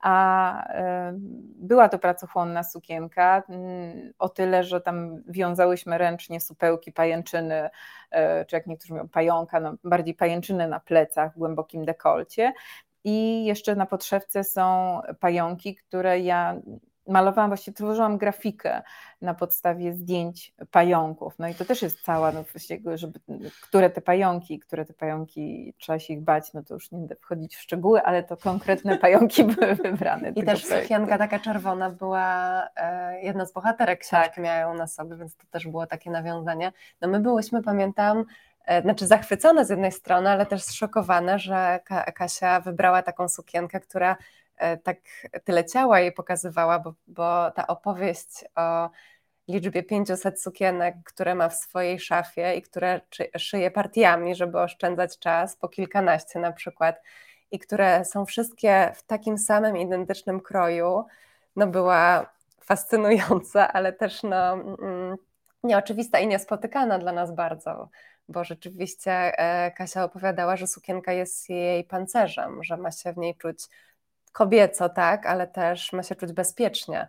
I na spotkania autorskie właśnie ma jeden krój i tylko zmienia tak naprawdę tkaniny, z których szyje swoje sukienki. Także ta e, sukienka czerwonego pająka no, była takim mocnym przełamaniem tej stałej e, konwencji, w której e, Kasia występuje na co dzień. Słuchajcie, to niech w tej opowieści się jeszcze pojawi e, Jacek Denel. Bardzo mnie rozbawiło zdanie wspólna szafa. To dla niego jeden z największych plusów związków jednopłciowych. Pozdrawiamy swoją drogą wszystkich będących w związkach jednopłciowych. Jacek opowiada między innymi o tym, jak powstawała jego koszula poświęcona Gutenbergowi. No i tutaj znowu mm, trzeba było sobie utrudnić, żeby było dokładnie zgodne, powiedziałabym nawet z duchem epoki, no bo można było zrobić komputerowo, ale Ołtarzewska powiedziała nie. E, no, no nie, no można by jeszcze zrobić, że faktycznie e, wyciąć czcionki i ręcznie odciskać na tkaninie takie stempelki, to było już najbardziej tradycyjnie, ale zdecydowałam się na metodę sitodruku i to jest e, przez dosłownie sito przeciska się farbę uzyskując wzór i tkanina powstała w Łodzi w pracowni druku, była robiona ręcznie, nie maszynowo, więc były miejsca, które były mocniej dodrukowane w zależności od tego, jak dziewczyny nacisnęły e, raklą taką właśnie przeciągającą farbę, o tu widać. Inne mocniejsze, więc dało to ten efekt faktyczny tego, jak na początku druk książek wyglądał, że nie był taki idealny, jak no teraz to wszystko jest tak idealnie tak samo nasycone, a tam gdzieś tam te błędy drukarskie. Słuchaj, kiepsko widzisz i nagle ktoś daje okulary i myślisz, ojejku, to tak wygląda? No więc to jest, e, myślę, że urok tego druku, e, który z daleka wygląda jak paski, a z bliska widać, że to są te wersy Biblii, tu jest no, tu w ogóle Jacek przyszedł z gotową wizją tego, jak ta koszula ma wyglądać, e, jak ta tkanina, e, jak ta tkanina ma wyglądać. Nawet rozmawialiśmy o specyficznym kolorze bieli, że to ma być taka mhm. złamana kość słoniowa, jak takie stare kartki, że to nie może być śnieżno-biała koszula. E, I ona jest, no całą historię to odsyłam do książki, warto przeczytać, ale że tutaj chyba to był najbardziej przygotowany autor, pisarz ze wszystkich, jeśli chodzi no o jeszcze projekt. Janna Bator, ona przyszła z gotowym projektem i wiedziała, że chce kimono. Tak, ale już tu kolory i. Tak, ale Murasaki sam, się tworzyła ta historia, tak, a faktycznie tak. Jacek tutaj przyszedł naprawdę wiedział, po, jaka, jaka to ma być koszula. Tak, bo przy Jannie Bator jakby konkretny jedwab, kolor, odcień, to jednak to gdzieś tutaj mhm. E, powstawało to w pracowni, a u, u Jacka to był prawie że gotowy projekt w tym sensie, że ja naprawdę byłam bardziej w roli y, krawcowej, tak, która tylko rozwiązywała, jak to naprawdę perfekcyjnie na miarę uszyć. No i się udało. Zaskakiwali Was Wasi rozmówcy pomysłami, a zastanawiam się, co Was najbardziej zaskoczyło w tym, co opowiadali, bo zawsze mam jakieś wyobrażenie, które też powstaje oczywiście na bazie czyjejś twórczości, ale w takiej prywatnej rozmowie, kiedy jest czas i też jest kompletnie inna atmosfera, myślę, że też taka bardziej rozluźniona, no bo spotykacie się tutaj na podłodze, wybieracie kolory, nie jest to oficjalne. E, Sylwia, patrzę w Twoją stronę. Czy był ktoś, kto Cię zaskoczył, pokazał jakąś swoją drugą twarz, taką bardziej prywatną i tym samym jakieś takie zdania, które nosisz w sobie po tych spotkaniach?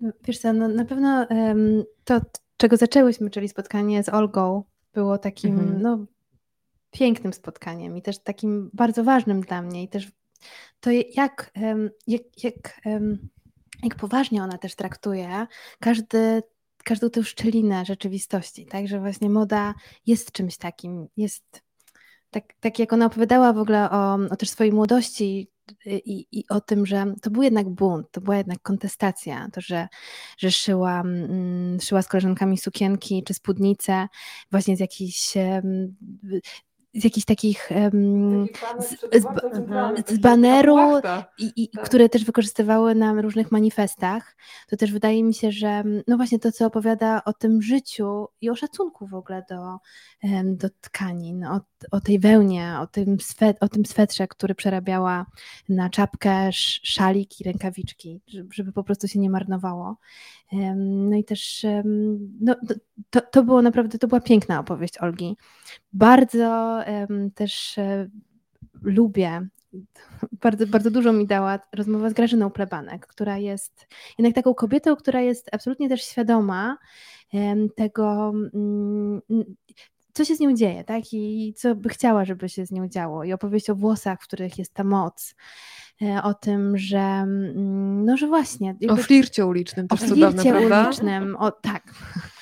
O tym, że, no, że jednak w tych ciuchach jesteśmy jakoś zawarci, tak? I że i że to ciało w ogóle, bardziej, bardziej chyba tutaj u, u w ogóle u Grażyny e, to ciało przemawiało i że właśnie no to, to co ona zaprojektowała e, garnitur, czyli spodnie i właśnie marynarkę w kolorze zielonym. Jakby to wszystko jest, e, no, wiąże się z jakąś symboliką też dla niej ważną. To, to też było ważne. Ten zapach Ani Dziewit-Meller i w ogóle to, co wydaje mi się do dzisiaj jest tabu i to było też bardzo, wydaje mi się, wybrzmiało u wszystkich tych trzech pisarek. To jest właśnie to takie zastanawianie się nad starzeniem się też, właśnie taką, taką, taka świadoma obserwacja siebie, e, siebie w kulturze, tej zmiany postrzegania w ogóle siebie, że właśnie od, od takiego, mm, od takiej refleksji o jej, że jakaś powinnam być, po, po taką właśnie kontestację i też stwierdzenie, że no jestem taka, jaka jestem i dobrze mi z tym i właśnie nie muszę się na nic godzić, jeżeli czegoś nie chcę, to mi się wydaje, że to są w ogóle takie tematy, które mm, właśnie one dopiero się pojawiają, tak, że to jest wciąż tabu, że już wydaje nam się, że mało jest tabu w literaturze, ale myślę, że starzenie się kobiet w ogóle jest wciąż takim, takim tematem, który, który dla mnie był chyba mm, takim najbardziej skłaniającym do refleksji w tych naszych książkach, plus kamp Agnieszki Wolne-Hamkało, który po prostu ta zabawa, też właśnie pan Kleks, e, te guziki, to, że w ogóle właśnie te wiersze i to, że właśnie, że ona w ogóle wchodzi do sklepów, przymierza różne stroje, w ogóle wyobraża sobie, kim jest, gdzie jest, także właśnie od razu tworzy jakby w ogóle kupno czy ubranie się od razu niesie ze sobą jakąś projekcję tego, kim będę i co będę robić. Tam też było takie zdanie, teraz mi się otworzyła szufladka w głowie, że w zasadzie kiedy sobie kupuję sukienkę, to jakby już partycypuję w czymś, co się dopiero tak, wydarzy, tak, nie? Tak, że jakby tak. projektuję jakieś szczęśliwe chwile i to bardzo też do mnie przemawia.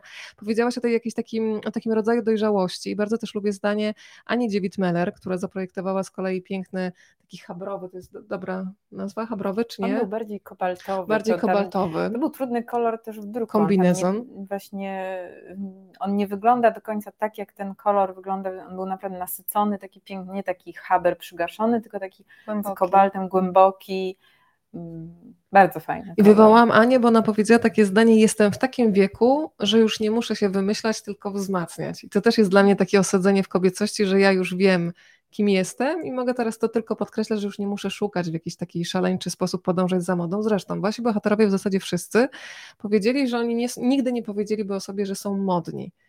Każdy Wszyscy się tak trochę krygował? Każdy się tak krygował, czy jednak ktoś był bardziej taki świadomy, że tak, to go kręci, to jest jego? Bo też rozmawiacie w tej książce na znaczy, temat tego. Oni nie są chyba modli, oni są stylowi. Tak. To jest właśnie to Ta różnica. Tak, mhm. że oni nie podążają za trendami, tylko dobierają z nich to, co im się podoba i co jest dla nich ważne, bo są bardzo świadomi tego, w ogóle rzeczywistości, w której są osadzeni, ale też siebie, więc wybierają tylko te rzeczy, które im wzmacniają ich osobowość i to jest niesamowite i to dla mnie na przykład też było ważne. Gdyby oni pokazywali też, e, jaka była ta droga zrozumienia, czasami pełna eksperymentów, właśnie różnych dziw dziwactw takich modowych, aż do momentu, kiedy poczuli się dobrze w takich, a nie innych ubraniach i czuli się wtedy silni. To, to jest e, fascynujące. A jeszcze mam takie poczucie, że przez ten temat, który z pozoru wydaje się błahy, bo to są przecież tylko ubrania, e, miałyśmy takie szczęście, że odsłonili nam bardzo dużo z takich swoich e, nie wiem, czy to nazwać sekretami, ale takich osobistych jakichś myśli dotyczących przeszłości, dotyczących ich jakiejś ewolucji myślenia, i takiego bycia przy sobie, więc e, te wszystkie opowieści mają w sobie jakąś taką głębię. I teraz, jak wróciłam do tej książki, to, to rzeczywiście pięknie nam opowiadali o takim swoim też osobistym życiu poprzez te od strony szafy, że tak powiem, dostałyśmy się tam. To był taki otwierasz do środka człowieka tak naprawdę Trochę te tak. ubrania. I jest też takie zdanie Ani Dziewit-Meller, które bardzo lubię. Mm, moją wielką pasją są lumpeksy, ale jeszcze sobie zapisałam takie zdanie, żeby nie przekręcić. Moje dzieci są bardzo oblumpiałe. E, I zastanawiam się, Justyna, czy jeżeli ktoś na przykład do ciebie mm, przychodzi, jeżeli chodzi o te lumpeksy, to jeszcze Grześ Kazdepka zdradził, że pani Wanda Chotomska, jak jeździła na spotkanie, to wszystkie bibliotekarki wiedziały, że trzeba najlepszy szmatek czy ciucholand, czy second hand w danej okolicy znaleźć, bo ulubi, bardzo lubiła takie polowania.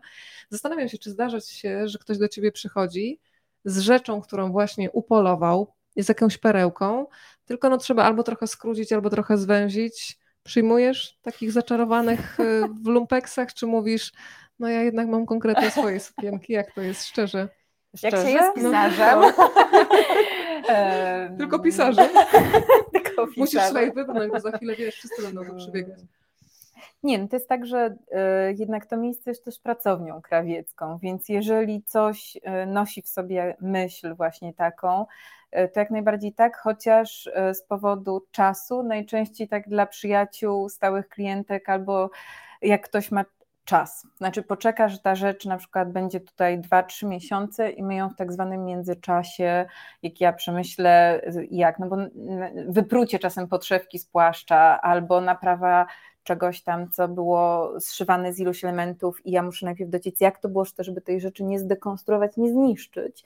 To wymaga czasu, więc bo tam jakby proste przeróbki krawieckie to nikt tu się nie zjawia, raczej zjawia się z większym wyzwaniem. Sama zjawiłaś się z takim wyzwaniem. Tak, drodzy Państwo, ja mam taką kurtkę, którą nazywam żukiem, bo trochę mi przypomina odwłok, taka długa, idealna na spacery z psem, która ma tysiące kieszeni na plenery fotograficznym. Tam wszystko można schować, nawet książkę ostatnio sprawdziłam. No i stan tej podszewki, ona już była dwa razy wymieniana, mm, wołała o pomstę do nieba i nawet z takim wstydem przyszłam do Justyny. Słuchaj Justyna, ja wiem, że to jest trochę żałosne, ale ja nie mam serca jej wyrzucić, no bo z zewnątrz wygląda mhm. super i mam teraz podszewkę w azuleżusz portugalskiej i obiecałam swojej kurtce, że ją zabiorę, żeby mogła poczuć prawdziwy azuleżusz, ale teraz bym chciała jeszcze wywołać osobę chyba Ci bardzo bliską, Justyna, również ze względu na Twojego męża, bo myślę o dziedzinie, która mm, jest też jego fascynacją, czyli archeologia. E, w książce pod podszewką możecie spotkać Martę Guzowską, która oczywiście pisze fantastyczne książki, ale wykształcenie ma archeologiczne. Powiedzmy, co zaprojektowała i co jest na podszewce tej ubrania właśnie Marty.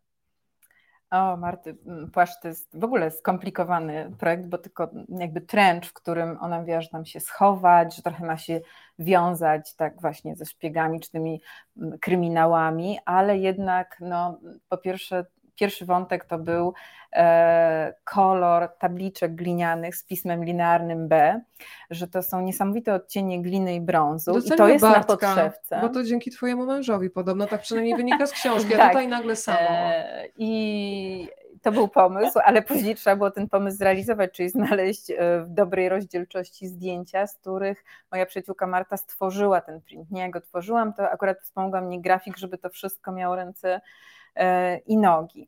I drugim elementem płaszcza były guziki z motylem e, mykeńskim i to też mój mąż Bartek znalazł e, wydanie. Przepraszam, którego... przepraszam, stop. Motyl mykeński. Jak on wygląda? Muszę sobie to zwizualizować. Akurat tutaj podszewki Państwu nie pokażemy. przynieść guzik. Jest guzik, guzik w kolorze starego złota Dobra. z wygrawerowanym Mów, mów, ja I Marta jakby te elementy y, przepięknie myślą tak archeolożki połączyła, że one i kolorystycznie, i e, stylowo w tym jakby zupełnie z innej epoki płaszczu, tak, bo mówimy tu już o XX wieku, e, to wszystko razem zagrało. E, I właśnie wywijane rękawy, że tu widać wszystko, i to jest ale wszystko obraca się trochę wokół kolorów ziemi, natury, więc może dlatego się to tak łączy. I ci archeolodzy, którzy no tak trochę grzebią y, w ziemi, ale w przeszłości, ale tak właśnie potrafią bardzo dobrze tę przeszłość przełożyć często na język współczesny i pokazać po co w tej ziemi grzebią. Bardzo proszę, jak, jak tu w ogóle wszyscy podporządkowani. Ja, ja, ja, Pani, jeszcze ja bym chciała coś powiedzieć. Bardzo proszę, Zofio. Spojrzałam na ten guzik E, pięknie sfotografowany i pomyślałam sobie, że e, chciałabym jeszcze tutaj e, podziękować bardzo Michałowi Jaworskiemu, bo przecież on jest też współautorem tej książki. Tak o naprawdę. Michała zaraz zapytam, bo w ogóle jak wy się spotkaliście, a mieliście przecież kompletnie inne myślenie o fotografowaniu i pokazywaniu ludzi, to zaraz będę kontynuować. Tak, i wszystkie zdjęcia wszystkich um, ubrań, które powstały, ale też piękne zdjęcia, takie portretowe, Pokazujemy pisarze. właśnie jego stronę, można tam zajrzeć, bo to są piękne tak, zdjęcia michałjaworski.pl. Tak, tak, także chciałam, żeby po prostu wybrzmiało jego nazwisko, bo bez niego no, ta książka na pewno nie wyglądałaby tak, jak wygląda, bo opowieść to jedna, ale jeśli rozmawiamy o modzie, to no właśnie, trzeba to jeszcze jakoś pięknie pokazać, a to się Michałowi rzeczywiście udało. To powiedzcie o tej konwencji, bo mamy na początku portrety postaci wychodzących z czerni, a potem tak naprawdę gra i mówi do nas ubranie. E, co powiedział Michał na to zaproszenie? Bo on jest właśnie znany z takiego minimalizmu, żeby na zdjęciu była widoczna twarz, emocje człowieka. Tak, znaczy to jest bardzo ciekawe, bo Michał uważa, e, że w ogóle ubranie trochę e, zabiera uwagi, a on lubi portretować duszę tak naprawdę i jakąś taką emocję, charakter oddawać na zdjęciu. e, więc te jego portrety, kiedy ta głowa wynurza się z cienia, sprawiają, że możemy się skupić właśnie na tym, że nie rozprasza nas żaden dodatek, ubiór e, czy właśnie zegarek, a tak jak Michał opowiada, zresztą e, tutaj cytujemy jego wypowiedzi w książce, to wszystko uchwycone na fotografii nabiera dużego znaczenia. Więc e, on ucieka od tego i właśnie kazał nam się, bo przecież nas, nas, też fotografował, ubierać w czarne rzeczy, żeby one rozmywały się w tle, żeby charakter podbijał, a nie ubiór odwracał uwagę. Więc to jest rzeczywiście był taki koncept, że na, najpierw pokazujemy osobę, osobowość, a później e, to ubranie, które ta osobowość stworzyła, zaprojektowała. Sylwia, a z Michałem jaka była historia Waszej znajomości? Bo tutaj już licealną poznałyśmy Waszą, a Michał jak się pojawił w Waszym życiu i w projekcie? E, on również chodził z nami do liceum. O proszę. 42. tak, tak, autorskie liceum. Um, także, um, no i też tutaj by, był um, też to... Znaczy przyjaźnię się z Michałem i ja tak, i mój mąż, więc tak. Więc to, więc to tutaj było i faktycznie Michał bardzo też, no, zupełnie inaczej patrzył w ogóle na, mm, no to co Zosia powiedziała, tak, że ta czerń na początku, że w ogóle zupełnie inny sposób przedstawienia postaci, zanim w ogóle wejdziemy w ten świat wizerunku, no to widzimy kogoś zupełnie pozbawionego tego, no właśnie tego pancerza, jak mówi Bonda, tak, czy tego uniformu, czy właśnie tego, co, co mogę założyć na siebie, żeby odwrócić tę uwagę. Nie, no tutaj po prostu trzeba e, pokazać tę twarz, którą się ma, i potem dopiero e, na jej, no, zbudować, do, dołożyć tę historię. Także no, myślę sobie, że no, też um, fantastyczne było tutaj być z tymi wszystkimi pisarzami, a potem zabrać ich do, do studia i, i zupełnie też zobaczyć w innych okolicznościach jeszcze.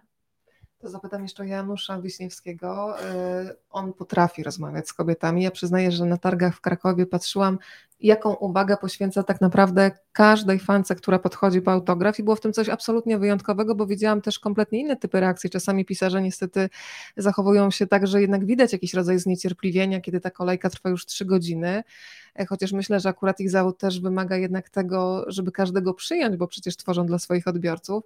Natomiast Janusz Wiśniewski ma w sobie taki magnetyzm i te panie po prostu wychodzą tam tak rozanielone, przemiły człowiek z ogromną taką serdecznością. E, co Janusz Wiśniewski zaprojektował? Mm, i jakie były jego pomysły? Czy były jakieś korygowane te pomysły w ogóle, czy nie? Justyna patrzy w Twoją stronę. Moją stronę. Zaprojektował bikini i na tym bikini jest faktycznie e, wybuch w na atolu, w atolu bikini. E, pierwsza próba przeprowadzona i on w ogóle całą historię nam tu opowiedział. Ja nie byłam aż tak, jakoś tam wiedziałam skąd nazwa bikini, ale nie mam świadomości jakby E, tego, jakie, jaką ze sobą no, tak naprawdę smutną historię niosł ten cały projekt. Ale na to bikini zaprojektował też małą czarną sukienkę, e, która jest dla niego takim symbolem, że właśnie kobiecości, że kobieta jak zakłada tą dobrze dobraną małą czarną sukienkę, to jest no po prostu dla niego idealnie ubrana.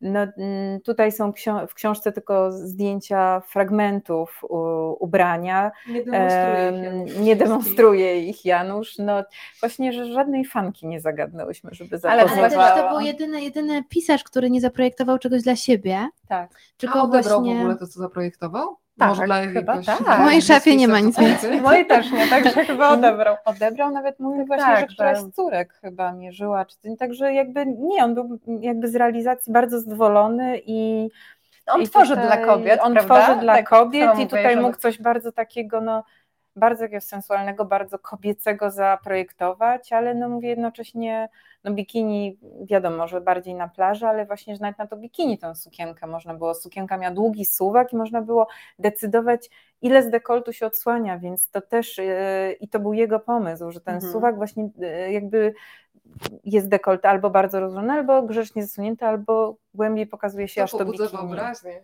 Ta możliwość, że to jest tak, takie więc... łatwe do regulacji ale samemu się decyduje. Zdecydowanie Samej. tak.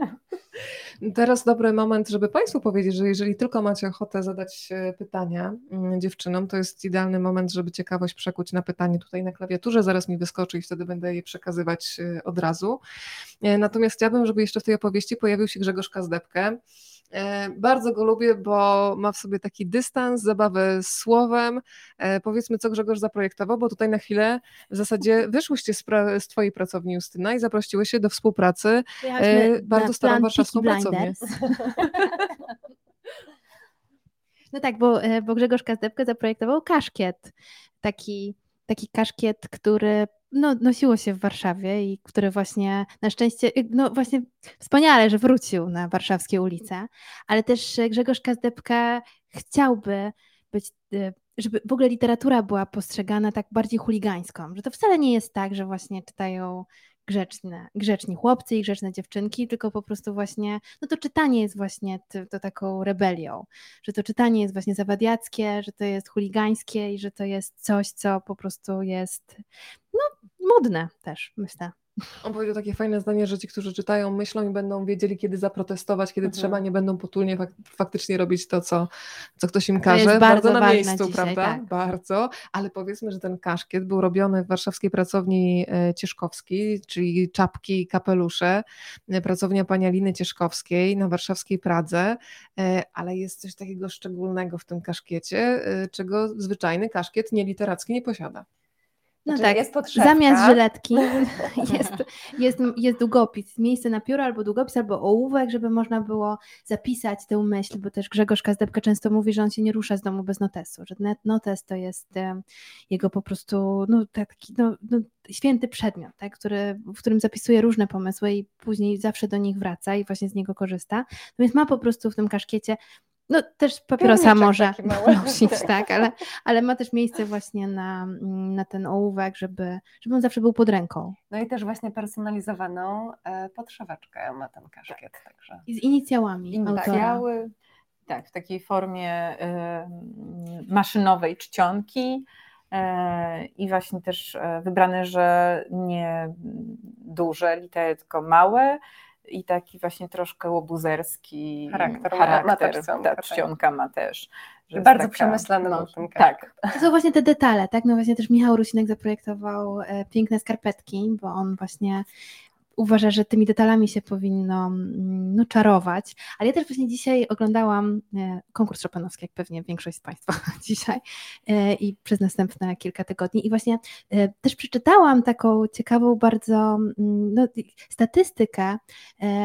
No, ta statystyka akurat która pokazuje po prostu, jak, jak, jak rośnie dysproporcja między kobietami a mężczyznami, ale co było ciekawe tam właśnie, to było to, że w konkursie chopinowskim zwrócono uwagę na ubiór, że właśnie mhm. kobiety e, ubierają te wielkie, te suknie takie balowe tak naprawdę, w których, w których też przyznają, że nie do końca im jest wygodnie przy tych fortepianach. Mogą ubrać spodnie, no bo oczywiście nikt im tego nie zabroni, ale Abdiejewa była bardzo krytykowana za to, że właśnie gra w spodniach. E, natomiast właśnie e, patrzyłam na, e, na panów, którzy właśnie grają tymi skarpetkami, albo właśnie mają w taką szachownicę, albo właśnie w klawiaturę, fortepiano. Ale tak sobie właśnie pomyślałam jadąc tutaj, że właśnie to nie jest skończona dyskusja, tak? bo rozmawiamy o wizerunku pisarza, no ale właśnie ci pianiści na scenie, tak, tak, tak samo właśnie, to jest ciągle ta dyskusja, tak? Czy kobieta może ubrać spodnie, tak? No bo mężczyźni mają frak, mogą grać detalami, no ale właśnie dlaczego kobieta nie może ubrać takiego fraka? I dlaczego ktoś ma decydować za nią tak naprawdę? Tak, i krytykować. Więc wydaje mi się, że nam się tak wydaje, że już po prostu wszystko jest przegadane i że mamy taką pełną wolność, ale wciąż w takich różnych, no właśnie, w różnych po prostu okolicznościach wraca to, tak? Czy właśnie wypada pójść w płaskich butach albo połączyć coś sportowego i właśnie zawsze przecież kobieta ubierała się w suknię wywołałyśmy Michała Rusinka, czyli wątek poprawności językowej. Sama się ugryzłam w język, bo kiedy mówię szybko, no to mówię, że ubrałam bluzę, ale teraz już wiem, że ubrać to ja mogę sobie choinkę, a nie bluzę. To powiedzmy trochę o tym, bo Michał nie byłby sobą, gdyby przy tej okazji też nie propagował wiedzy, ale też Wam odpisywał podobno w bardzo ciekawy sposób na maile. Zaraz tutaj odszukam może jakiś fragment, ale Tak, jakiś krótki limerek. Tak. E, dostałyśmy kilka razy zamiast odpowiedzi, także to pokazało, po pierwsze oczywiście jaką łatwość e, grania słowem ma e, Michał Rusinek, ale też jaką ma fantazję i wyobraźnię i też dlatego te skarpetki są takie kolorowe i, i niepowtarzalne. No I sesja jest jak z Monty Pythona. Ministerstwo, tak. tak, głupich skarpetek, cały rozdział ma taki tytuł i to też jest Piękna opowieść, którą nam Michał opowiedział o tym właśnie jak się ubiera, dlaczego i o swoich, zdradził też kilka swoich kompleksów, także nie będziemy tutaj o tym opowiadać, odsyłamy do książki oczywiście, ale też się otworzył i trochę nam sekretów swoich opowiedział. Książka jest wciąż dostępna po prostu, więc naprawdę można ją kupić. Bardzo produktu tutaj właśnie e, wybrzmiało. Znalazłam ten limerek. Samotny mężczyzna z Lubawki podrywać by chciał na nogawki, lecz widok skarpety u każdej kobiety wyzwalał coś w stylu głupawki. I bardzo też lubię jego zdanie, że zauważył, że mężczyzna w Polsce, to pytanie do Justyny e, też, czy by tutaj potwierdzisz to, co mówi Michał. Zauważyłem, że mężczyzna w Polsce kupuje marynarki nie na swoją figurę, ale na własne ego co najmniej o numer za duże. To zwłaszcza widać na weselach. Jak y, wyglądają Twoje obserwacje, Justyna? Właśnie przypomniało mi się to zdanie, ale troszkę z nim polemizowałam, bo ja obserwuję na weselach e, dwa, dwa typy. Jedno to jest, nadal założę swój garnitur ślubny. Dobrze, że nikomu nie była mowa w tej opowieści. E, I to, to powiedziałabym jest chyba częstszy widok. Drugi jest taki, że... Za ciasne marynarki po prostu, e, tak? Tak. Mhm. za ciasne marynarki. Że jednak teraz jest tak, że e, bardzo królowała w pewnym momencie moda takiego jednak tak zwanego slim, czy dopasowanych bardziej marynarek e, i jednak e, gdzieś tam właśnie takie wrażenie czasem przymałości tych marynarek. Ale też Oczywiście wszystko zależy, gdzie to wesele jest i kto się na nim pojawia. E, na pewno jest tak, że niektórzy panowie nalewają marynarki z lat 80., 90., kiedy jednak wywatowanie Vintage. ramion, Y, sprawiało wrażenie i też forma tej marynarki jakby była zawsze ze starszego brata czy bardziej barczystego ojca. Coś, coś w tym jest, ale ale nie wiem, no teraz znowu wywatowane ramiona u kobiet też w marynarkach wracają mm -hmm. i tak, e, więc tutaj jakby ta barczystość i tam Michał mówi o tej właśnie figurze barczystości, no to, że jest się takim wysportowanym i atletycznym i ta sylwetka męska, no to tak jak się mówi kobieta klepsydra, no to może ten mężczyzna, że powinien być takim trójkątem odwróconym, ale, ale nie wiem, nie, nie postrzegałabym tego jako, jako tam trend wiodący, że zawsze jest za duża, ale na pewno mm, jakby tą, tą męskość i kobiecość, określanie przez strój pojawia się często. I też to, co było przez chwilę wypada i nie wypada, co wypada zakładać. I bardziej zwracamy uwagę na to, co wypada kobietom zakładać, jakiej długości spódnicę, jakiej długości sukienkę, albo że coś się że nagle jak dłuższa, to już jest jakaś tam za skromna, a jak jest mm, krótsza, to bardziej wyzywająca, że my sobie nie dajemy takiego luzu, który już powinien być obecny, że to nie ma znaczenia, ten ubiór to jest tylko ubiór, a, a nie w tym momencie spełnianie jakichś zasad. Ktoś ma pięknie grać, a nieważne czy jest w spódnicy, czy w spodniach. Dlatego ostatnio był świetny jakiś taki rysunek, który pokazywał właśnie spódnicę mm, we wszystkich tak, długościach i, i, każda była określona właśnie jako, że właśnie, że ta to jest w ogóle wyzywająca albo jakaś tam w ogóle slutty, że ta, ale ta to już nudna, a ta to już w ogóle, że tak jakby każdą długość to... można było mhm. skrytykować w taki sposób um, obraźliwy dla kobiety, więc właśnie to nie znaczy, ma to, to jest sensu. No, mm, to takie konserwatywne podejście do mody, często mylone z, z savoir vivre, czy tym, co etykietą, co obowiązuje. E, jakby nie neguję etykiety, która obowiązuje nie, w dyplomacji, czy czasem coś tam, co wypada, nie wypada, bo wydaje mi się, że jednak bardziej wypada mieć czyste buty, a już nie ma znaczenia, czy te buty są na obcasie, czy nie na mhm. obcasie, mhm. ale właśnie takie nadmierne e, przywiązywanie, takie trzymanie się tradycyjnego znaczenia strojów, nie lubię tego. Uważam, że strój powinien być zabawą, powinien, ale przede wszystkim powinien być, nawet jeżeli jest strój wygodny i to, co się wszyscy mówią, że dla mnie ubranie ma być wygodne.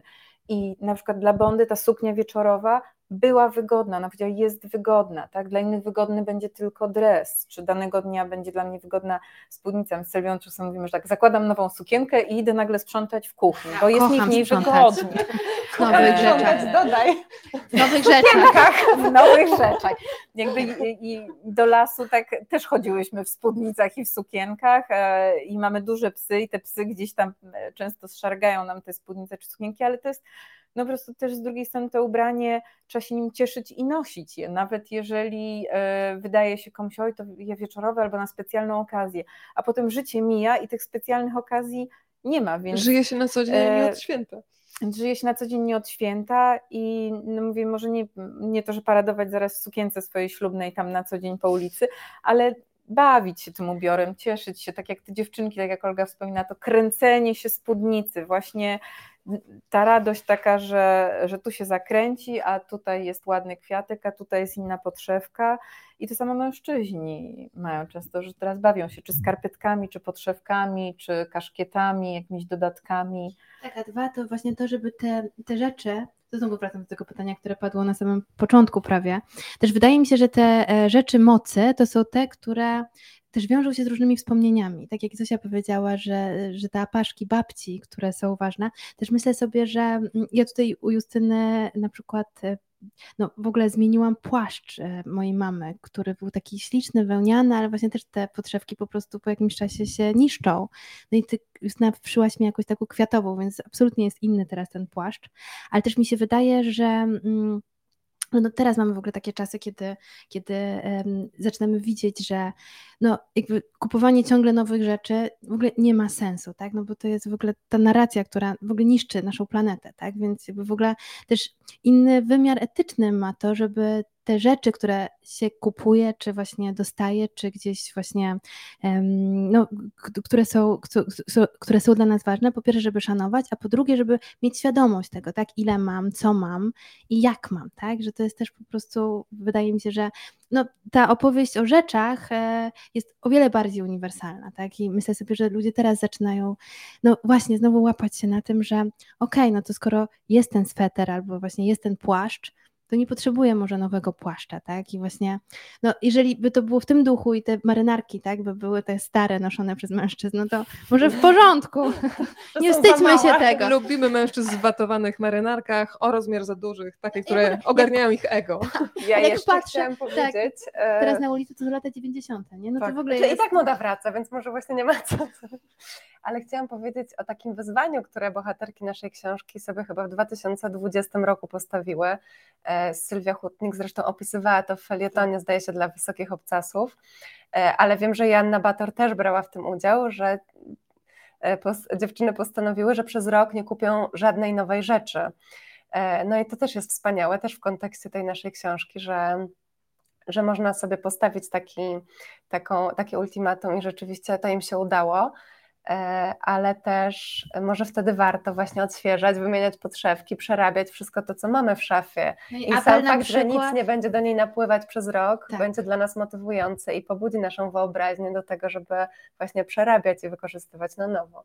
No i wspierać tych lokalnych e, projektantów. Ja myślę, że to jest w ogóle bardzo ważne, bo możemy właśnie mieć jedną nową rzecz na rok, ale taką naprawdę, która nas będzie cieszyć latami i może właśnie nasze córki i wnuczki będą przerabiać również... Wymieniać podszewki. Tak, bo po prostu będą wiedziały, że to jest taka rzecz, która jest naprawdę i, i dobra jakościowo i właśnie uszyta lokalnie i że no, no w ogóle, że etycznie też ta rzecz mm, nie szkodzi temu światu. Więc ja myślę sobie, że te, ten wymiar jest e, naprawdę ważny, a właśnie no, zawsze głosujemy też naszymi portfelami, tak? To już jest teraz, mówi się o tym dużo, no ale tak jest po prostu, no i możemy kupić Bo zaraz się zapytam, ile kosztuje szmat. kostka masła, uważaj. Ale nie, no możemy kupić sobie e, Bardzo drogo ostatnio, a ja bardzo lubię masło, naprawdę wiem. Chciałam tylko tak. powiedzieć, że możemy właśnie wydać to dla korporacji wielkiej modowej albo w zaprzyjaźnionym atelier modowym, więc może rzeczywiście warto się zastanowić, zanim otworzymy portfel. Państwo tutaj komentują. Z pytaniami na razie widzę, że jakoś nieśmiało. Fantastyczny pomysł komentuje pani Agnieszka, piękne opowieści Iwona. Pozdrowienia mają ci dziewczyny z Błocławka. Pilawa nas pozdrawia. Potwierdzenie co do Berlina. Opowiadałyście o ulicach Berlina.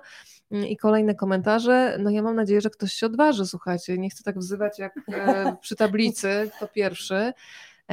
Ale słuchajcie, jest pytanie od pani Bogny. Książki nie znam, ale wieczór z paniami zapowiada się na wesoło. Właśnie wróciłam z nocy bibliotek, więc y, kontynuacja kulturalnej rozrywki. No tak, to kontynuujemy tutaj dziewczyny rozrywkę. Y, to ja zapytam jeszcze o waszych ukochanych projektantów, wychodząc od tego, co powiedziała Olga Tokarczuk. Moim ulubionym projektantem jest Yozi Yamamoto. Podoba mi się jego odmienne kulturowe podejście do rozumienia kobiecości i atrakcyjności. Erotyzm, seksualność i atrakcyjność kobiety nie polegają na tym, że eksponuje się piersi czy dekolt, to zbyt proste, zbyt oczywiste i mało wyrafinowane. Japończyk wie, że przyciąga tajemnica, nieoczywistość, paradoksalność. Podobają mi się jego zniekształcone formy, dekonstrukcje tego, co oczywiste. Oglądam jego pokazy w internecie jak wystawy sztuki Kilka razy byłam też w jego sklepach za granicą, ale nic nie kupiłam, bo jest dla mnie za drogi. Też mi się podoba, że to zdanie zostało, bo pokazuje, że mm, sama przyjemność patrzenia też jest czymś, na czym, na czym można poprzestać i nie zawsze trzeba coś mieć, tak w takim sensie fizycznym, tylko docenić. Wasi ukochani projektanci. Sylwia? Się zadumała. Nie, zadumałam się też, bo wiesz co, no właśnie... No swego czasu, tak jak Zosia tutaj wspomniała, czytałyśmy bardzo dużo różnych biografii tych e, projektantów. I wiesz co, no to jest, to jest w ogóle też e, bardzo ciekawe, no właśnie czytam właśnie historia, no oczywiście Coco Chanel, która, która, która miała dużo tych biografii i każdą inną, ale też właśnie pomyślenie, że e, ta, ta figura kobieca w ogóle może inaczej wyglądać, tak? Uwolnienie z gorsetu, w ogóle też e, skrócenie, I takie pomyślenie. Sukience, które ona dała. Tak, i w ogóle właśnie uwolnienie tego ciała, nie? Że to, to, to, to była taka, taka rewolucja wielka, ale też no, Alexander McQueen, który też później sobie to wszystko wyobrażał i też mnie, mnie się bardzo podoba, jak, jak no, ta azjatycka moda też, która odnosi się właśnie do różnych obrazów, która czerpie inspirację w ogóle z bardzo, mm, e, z bardzo różnych źródeł.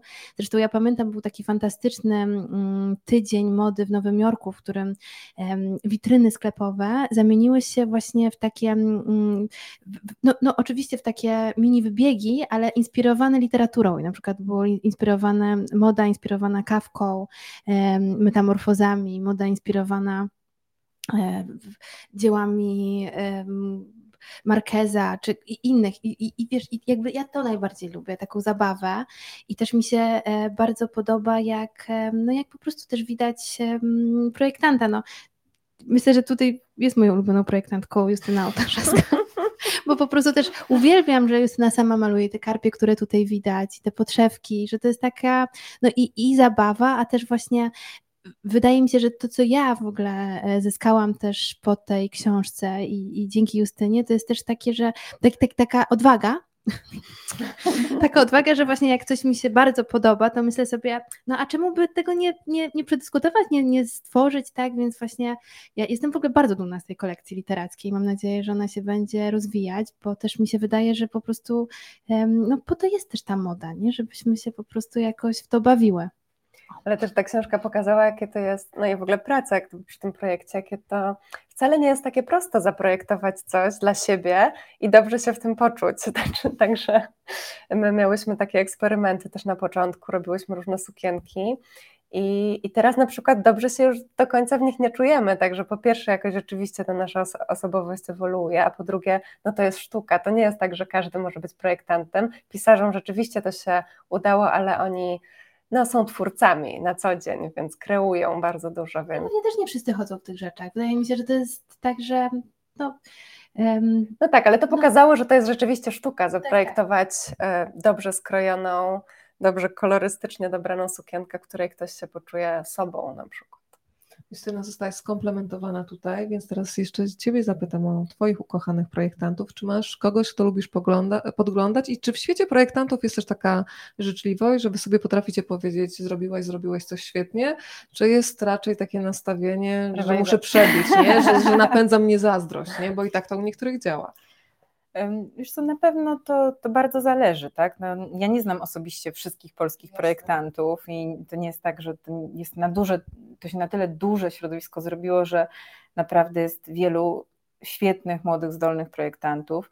Ja o sobie często mówię, że jestem krawcową, że jestem rzemieślnikiem, bo ja projektowanie ubioru miłości wzięłam tak naprawdę z miłości do szycia, więc e, stąd jest pracownia, stąd jest bardziej tworzenie indywidualnie niż rozwijanie wielkiej firmy projektanckiej.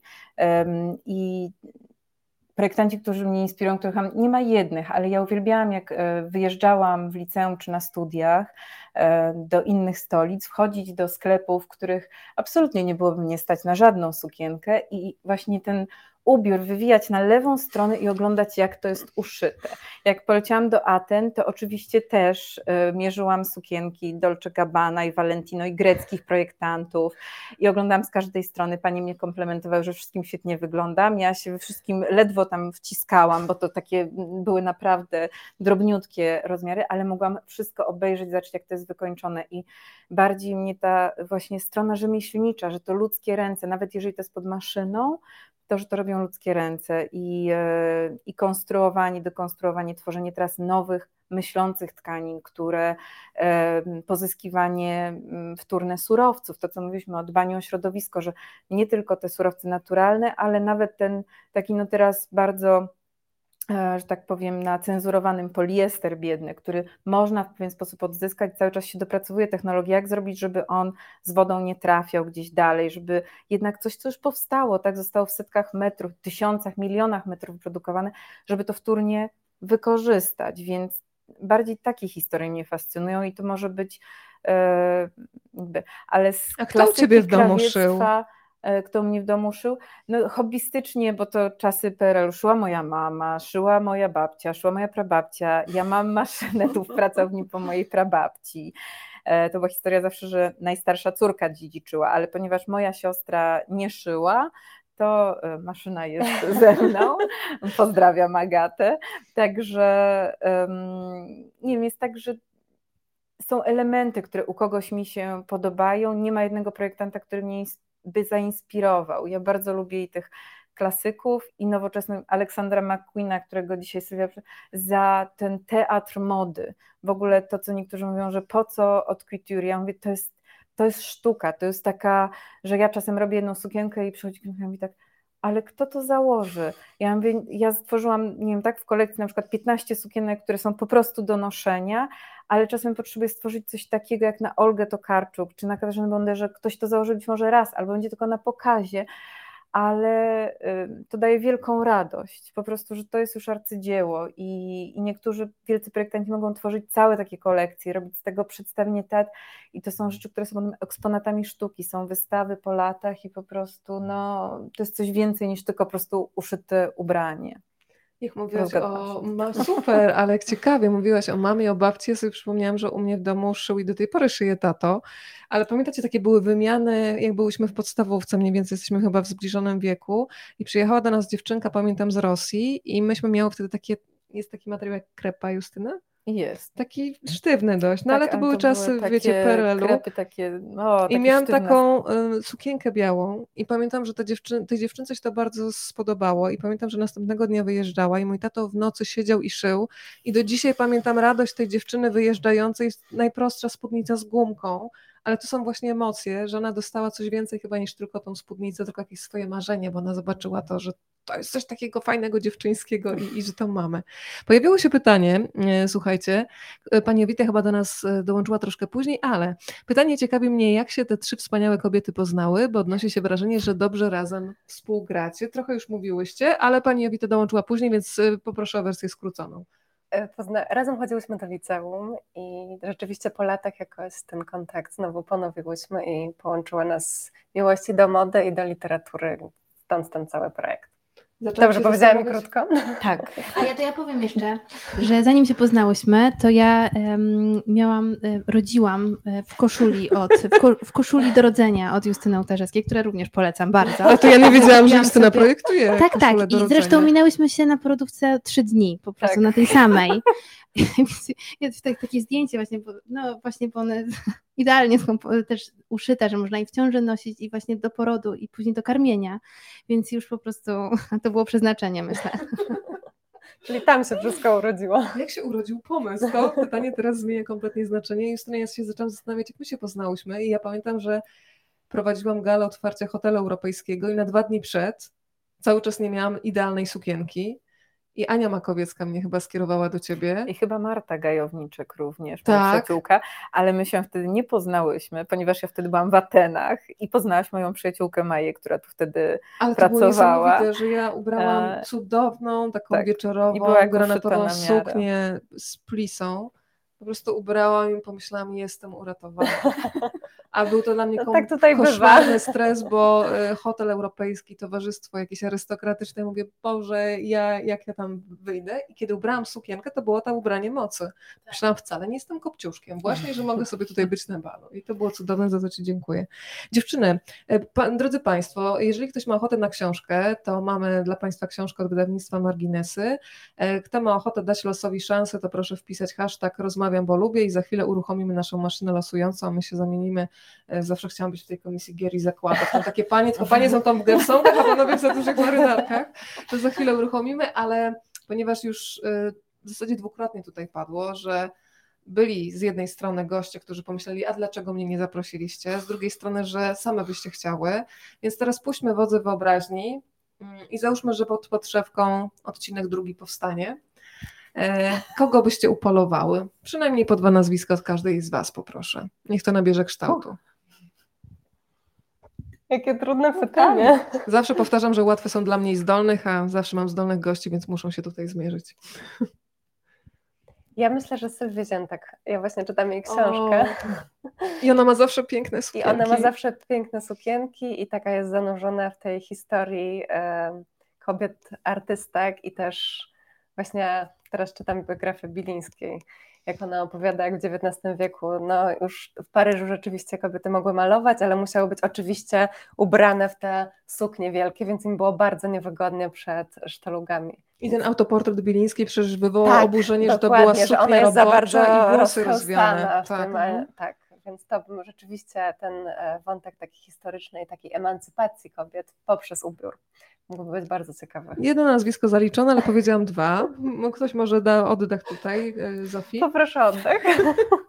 Kto przejmuje? Wrócimy. Chciałam powiedzieć jeszcze tylko, że e, no, mi się aż śni, śnił mi się Janusz Głowacki jakiś czas temu, który e, miał zaprojektować szalik do tej pod podszewką i to był naprawdę... I na pewno koszulę rozpiętą tak mniej więcej. Nawet nie, no, ale pamiętam ten tak. szalik i właśnie rozmowę z nim o modzie.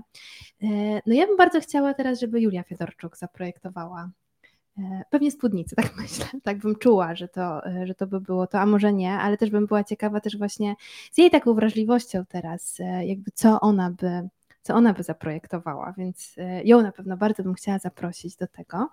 Mamy dwie pisarki. Kogo jeszcze? Kogo?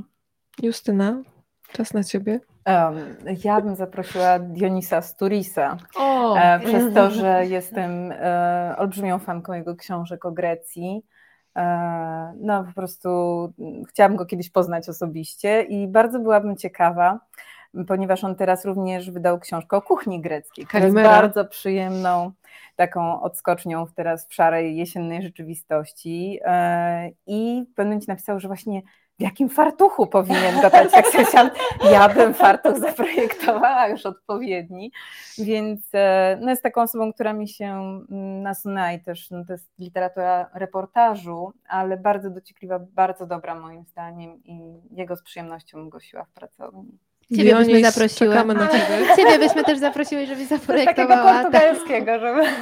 Tylko co ja zaprojektowała? Chciałam przypomnieć, że jedną sukienkę granatową już z ażule już pod spodem A, projektowałyśmy tak. na premierę. Ja miałam ją nawet przynieść, ale została w Rzeszowie. Chwilowo tam jest, ale wrócę oczywiście po nią i faktycznie Justyna zrobiła mi tę ogromną niespodziankę, ponieważ sukienka miała być po prostu granatowa. E, I nie to, że znalazłaś jakiś gotowy wzór płytek azuleżusz, tylko po prostu namalowałaś to i potem hmm. przeniosłaś na materiał, e, co było absolutnie wzruszające i dodające mocy podczas premiery książki.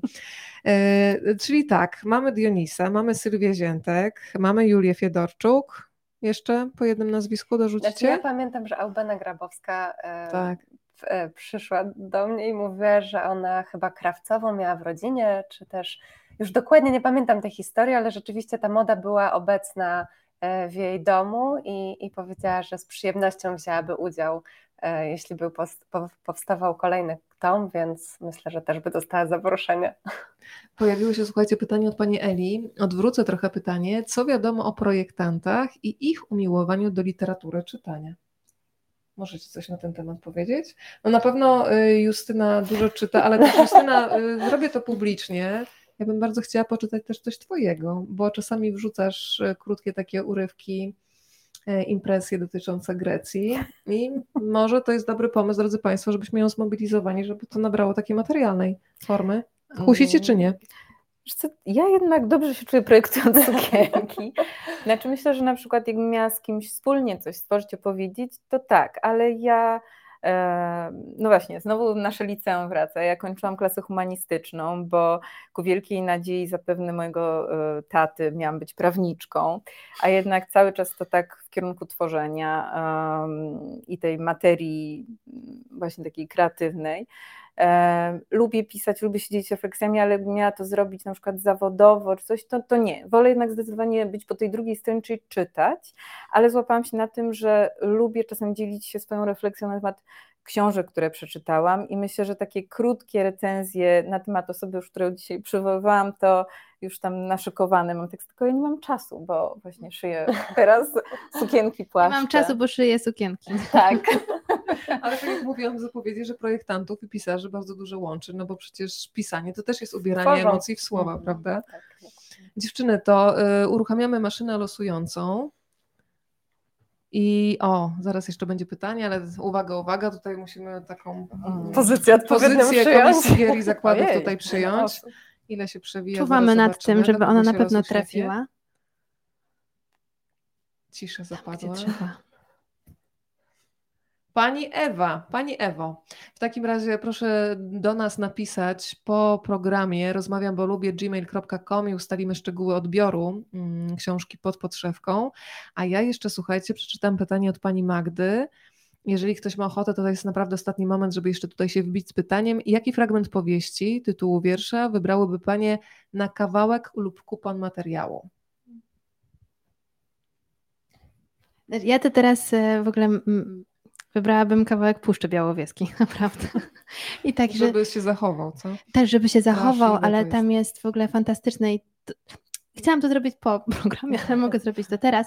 Tam jest w ogóle taki fantastyczny porost, który nazywa się Scriptor, który wygląda, który jest po polsku literakiem i on wygląda jak litery, więc jest w ogóle no, przepięk, czymś przepięknym, bo idziesz i nagle na drzewie masz napis, którego nie rozumiesz, ale który no, może znaczyć, więc myślę sobie, że że ja bym po prostu teraz no, stamtąd wzięła jakąś inspirację. Literak, ale ładnie sprawdzę po programie.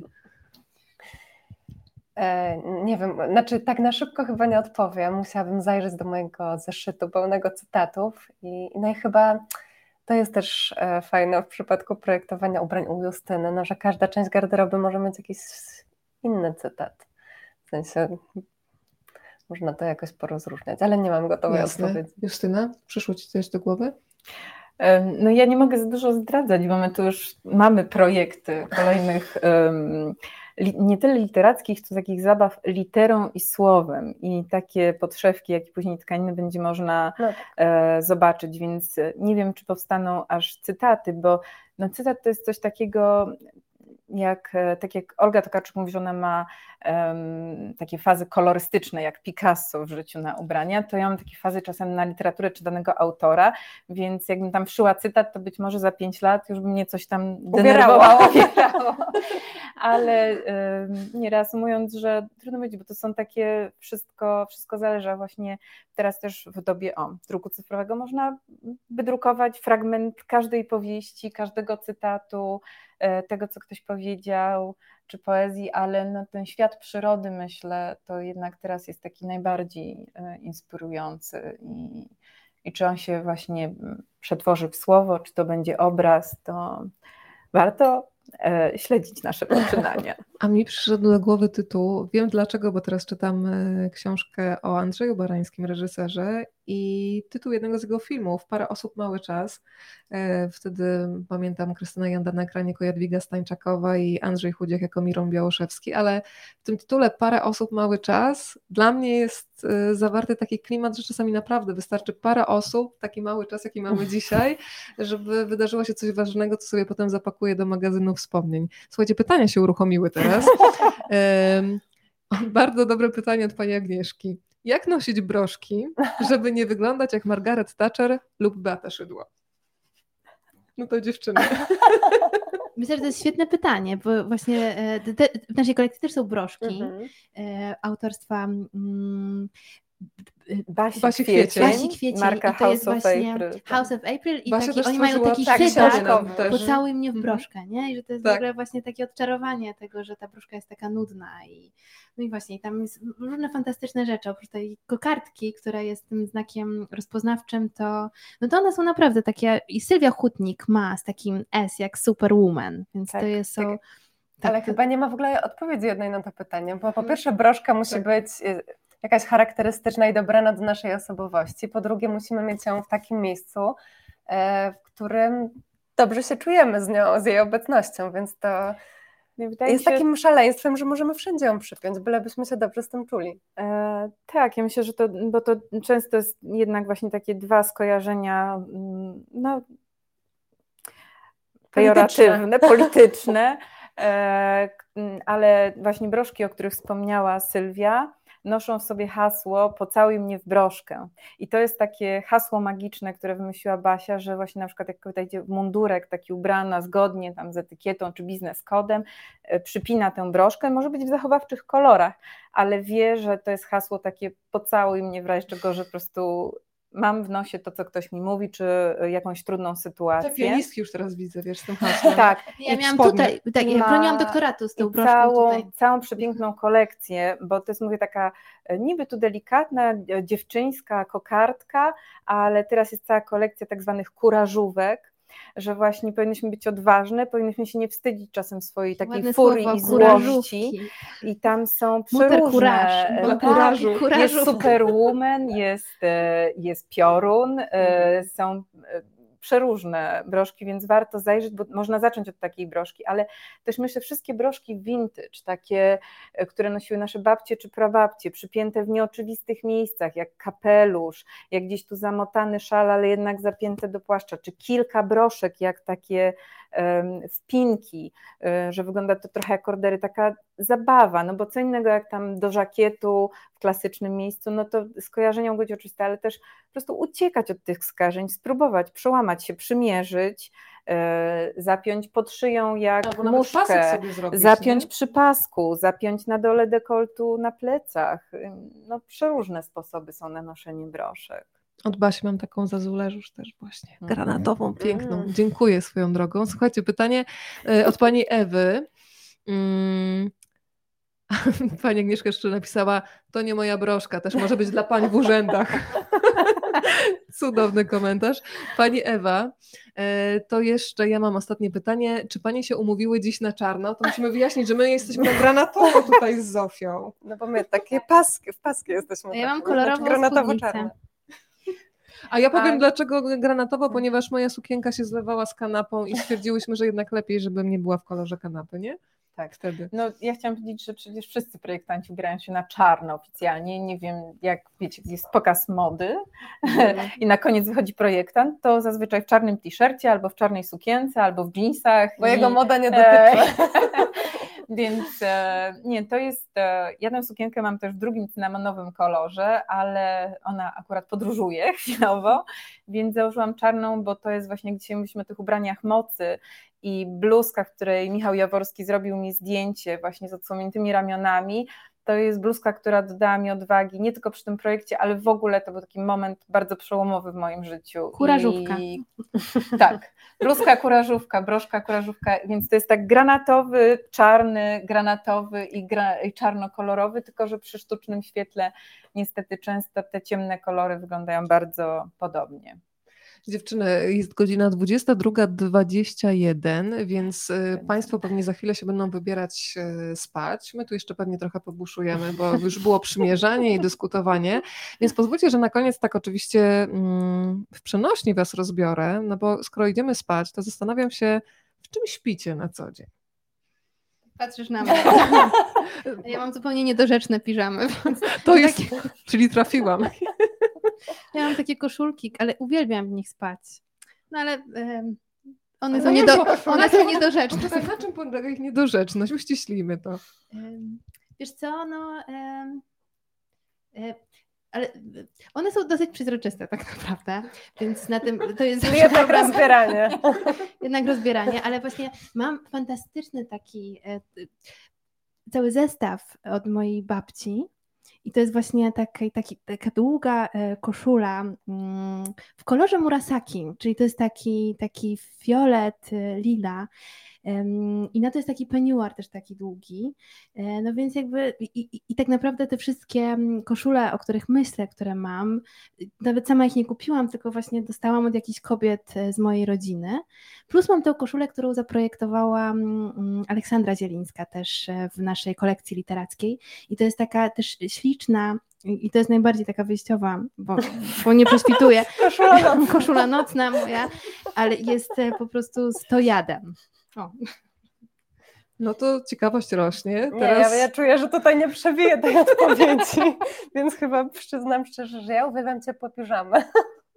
I to na przykład w takie męskie kraty i w nich mi jest najlepiej. I lubię sobie właśnie od czasu do czasu kupić taką nową kraciastą piżamę, co niedawno uczyniłam. Także stawiam na wygodę i ciepłe nerki. To muszę Cię zapytać jeszcze jedną rzecz. Ja wiem, że to, co powiem teraz już będzie bardzo aseksualne, ale ja niestety bardzo często muszę zasnąć w skarpetkach, jest mi tak zimno, ale wiem, że to strasznie jest jakieś takie... Ale nie, to w ogóle ułatwia tak. zasypianie. Jak no ułatwia zasypianie, więc, więc tak, no ale to jak sobie myślisz, wiesz, o takiej piżamie, o jakichś takich sukiennusiach nocnych, haleczkach, to... Tradycyjnej medycyny chińskiej też w ogóle kolor skarpetek ma znaczenie, że w białych powinno się spać. Okej, okay, wprowadzę te zmiany w takim razie. Tutaj jeszcze ty się nie wymkniesz tej odpowiedzi. Nie. No nie. E, no, ja mam e, jakby trzy rodzaje rzeczy do spania. Jedna to jest koszulka na ramionczkach, w której zazwyczaj, czy w tych koszulkach śpię e, w niektóre dni. E, mam też piżamy, takie jak wyjeżdżam na przykład na żagle z dziewczynami, no jakoś trzeba tam w porcie przebrnąć na przykład, do, to taka po prostu granatowa jakaś piżamka. No i jest tak, że jak nie jest tak e, źle i to jest w czasie wyjazdów Bartka zazwyczaj, to otwieram szafę, a tam jest tak z 80 koszulek z projektów archeologicznych i one tak idealnie do połowy uda, tu luźne. Mój mąż nie znosi mnie w tych koszulkach, ale myślę, że pozdrawiam też Martę Guzowską, że ona doskonale wie, że to właśnie takie zaluźne t-shirty, można tak usiąść z książką, nogi podwinąć i, i w tych koszulkach czasem śpię absolutnie nie są sexy, ale, ale są taki, taki jest to często, tak, jak wyjeżdża, to ja w nich śpię. Słuchajcie, muszę pokazać jeszcze spodnie. Już się żegnamy, drodzy Państwo. Już zmierzamy do końca, ale chciałam pokazać spodnie, w których się zakochałam, czyli spodnie Kasi Tubylewicz jeszcze na koniec. A w międzyczasie poproszę Was, żebyście wymieniły wszystkich Waszych rozmówców, bo nie wszystkich zdążyłyśmy tutaj wymienić, tak żeby Państwo wiedzieli, że zdecydowanie warto sięgnąć po książkę, żeby sobie kontynuować ten wieczór nasz. A ja y, w tak zwanym międzyczasie szukam jeszcze Kasi w jej fantastycznych ja spodniach do jogi. Treści, tak? tak jest. Olga Tokarczuk, Joanna Bator, Katarzyna Bonda, Jacek Denel, Sylwia Hutnik, Grażyna Plebanek, Anna Dziewit-Meller, Agnieszka Wolny-Hamkało, Janusz Leon Wiśniewski, Wojciech Chmielarz, Łukasz Orbitowski, Mariusz Czubaj, Katarzyna Tubylewicz, Aleksandra Zielińska, Jakub Małecki, Michał Rusinek, Marta Guzowska, Grzegorz Kazdebka i Justyna Sobolewska. Piękne. Zacne grono. Zacne grono. Pozdrawiamy wszystkich e, pisarzy i pisarki. E, a na koniec ta lekkość e, Kasi. Powiedzmy, że to jest pisarka, ale też nauczycielka jogi. Tak. Tak, tak. Właśnie Kasia przyszła i powiedziała, że yoga to jest taka druga strona jej osobowości i jej życia, więc chciałaby, żeby ubranie, które zaprojektuje, było z jogą związane, więc powstały takie spodnie jogowe, w których można i stać na głowie, i e, pleść kwiat lotosu, i właśnie e, każdą pozycję asztangową wykonać. One miały na dole związywane nogawki, więc e, to nie są takie klasyczne spodnie jogowe, bo chodziło o to, że w czego można to całe wiązanie wydobyć z tej nogawki i stają się takimi bardzo szerokimi spódnico spodniami. Tutaj nie ma tego zdjęcia, ale taka była idea, że czasem właśnie można zupełną metamorfozę tych spodni i do tego prościusieńki top, to jakaś mówiła, że tak właśnie założy też na różne okazje, a niekoniecznie na jogę. Drodzy Państwo, pięknie dziękujemy za wspólny y, czas. Agnieszka jeszcze proponuje, w zasadzie prosi o to, żeby wstać i zrobić pokaz. To możemy zrobić tak, że wstaniemy wychodząc y, z kadru, czyli będziemy sobie tak powolutku tutaj wychodzić. Więc pozdrawiamy wszystkich, wysyłamy moc dobrych myśli, niezależnie od tego, gdzie nas Państwo oglądali, to mam nadzieję, że przez te dwie godziny emocjonalnie byliśmy ze sobą po prostu blisko. Sylwia Stano. Bardzo dziękuję. Zofia Karaszewska dziękuję. i Justyna Ołtarzewska. Dziękuję bardzo. Pięknie dziękujemy i faktycznie dziewczyny wstajemy, żeby się pokazać, wychodzimy Takie powolutku. zadanie na koniec. Właśnie.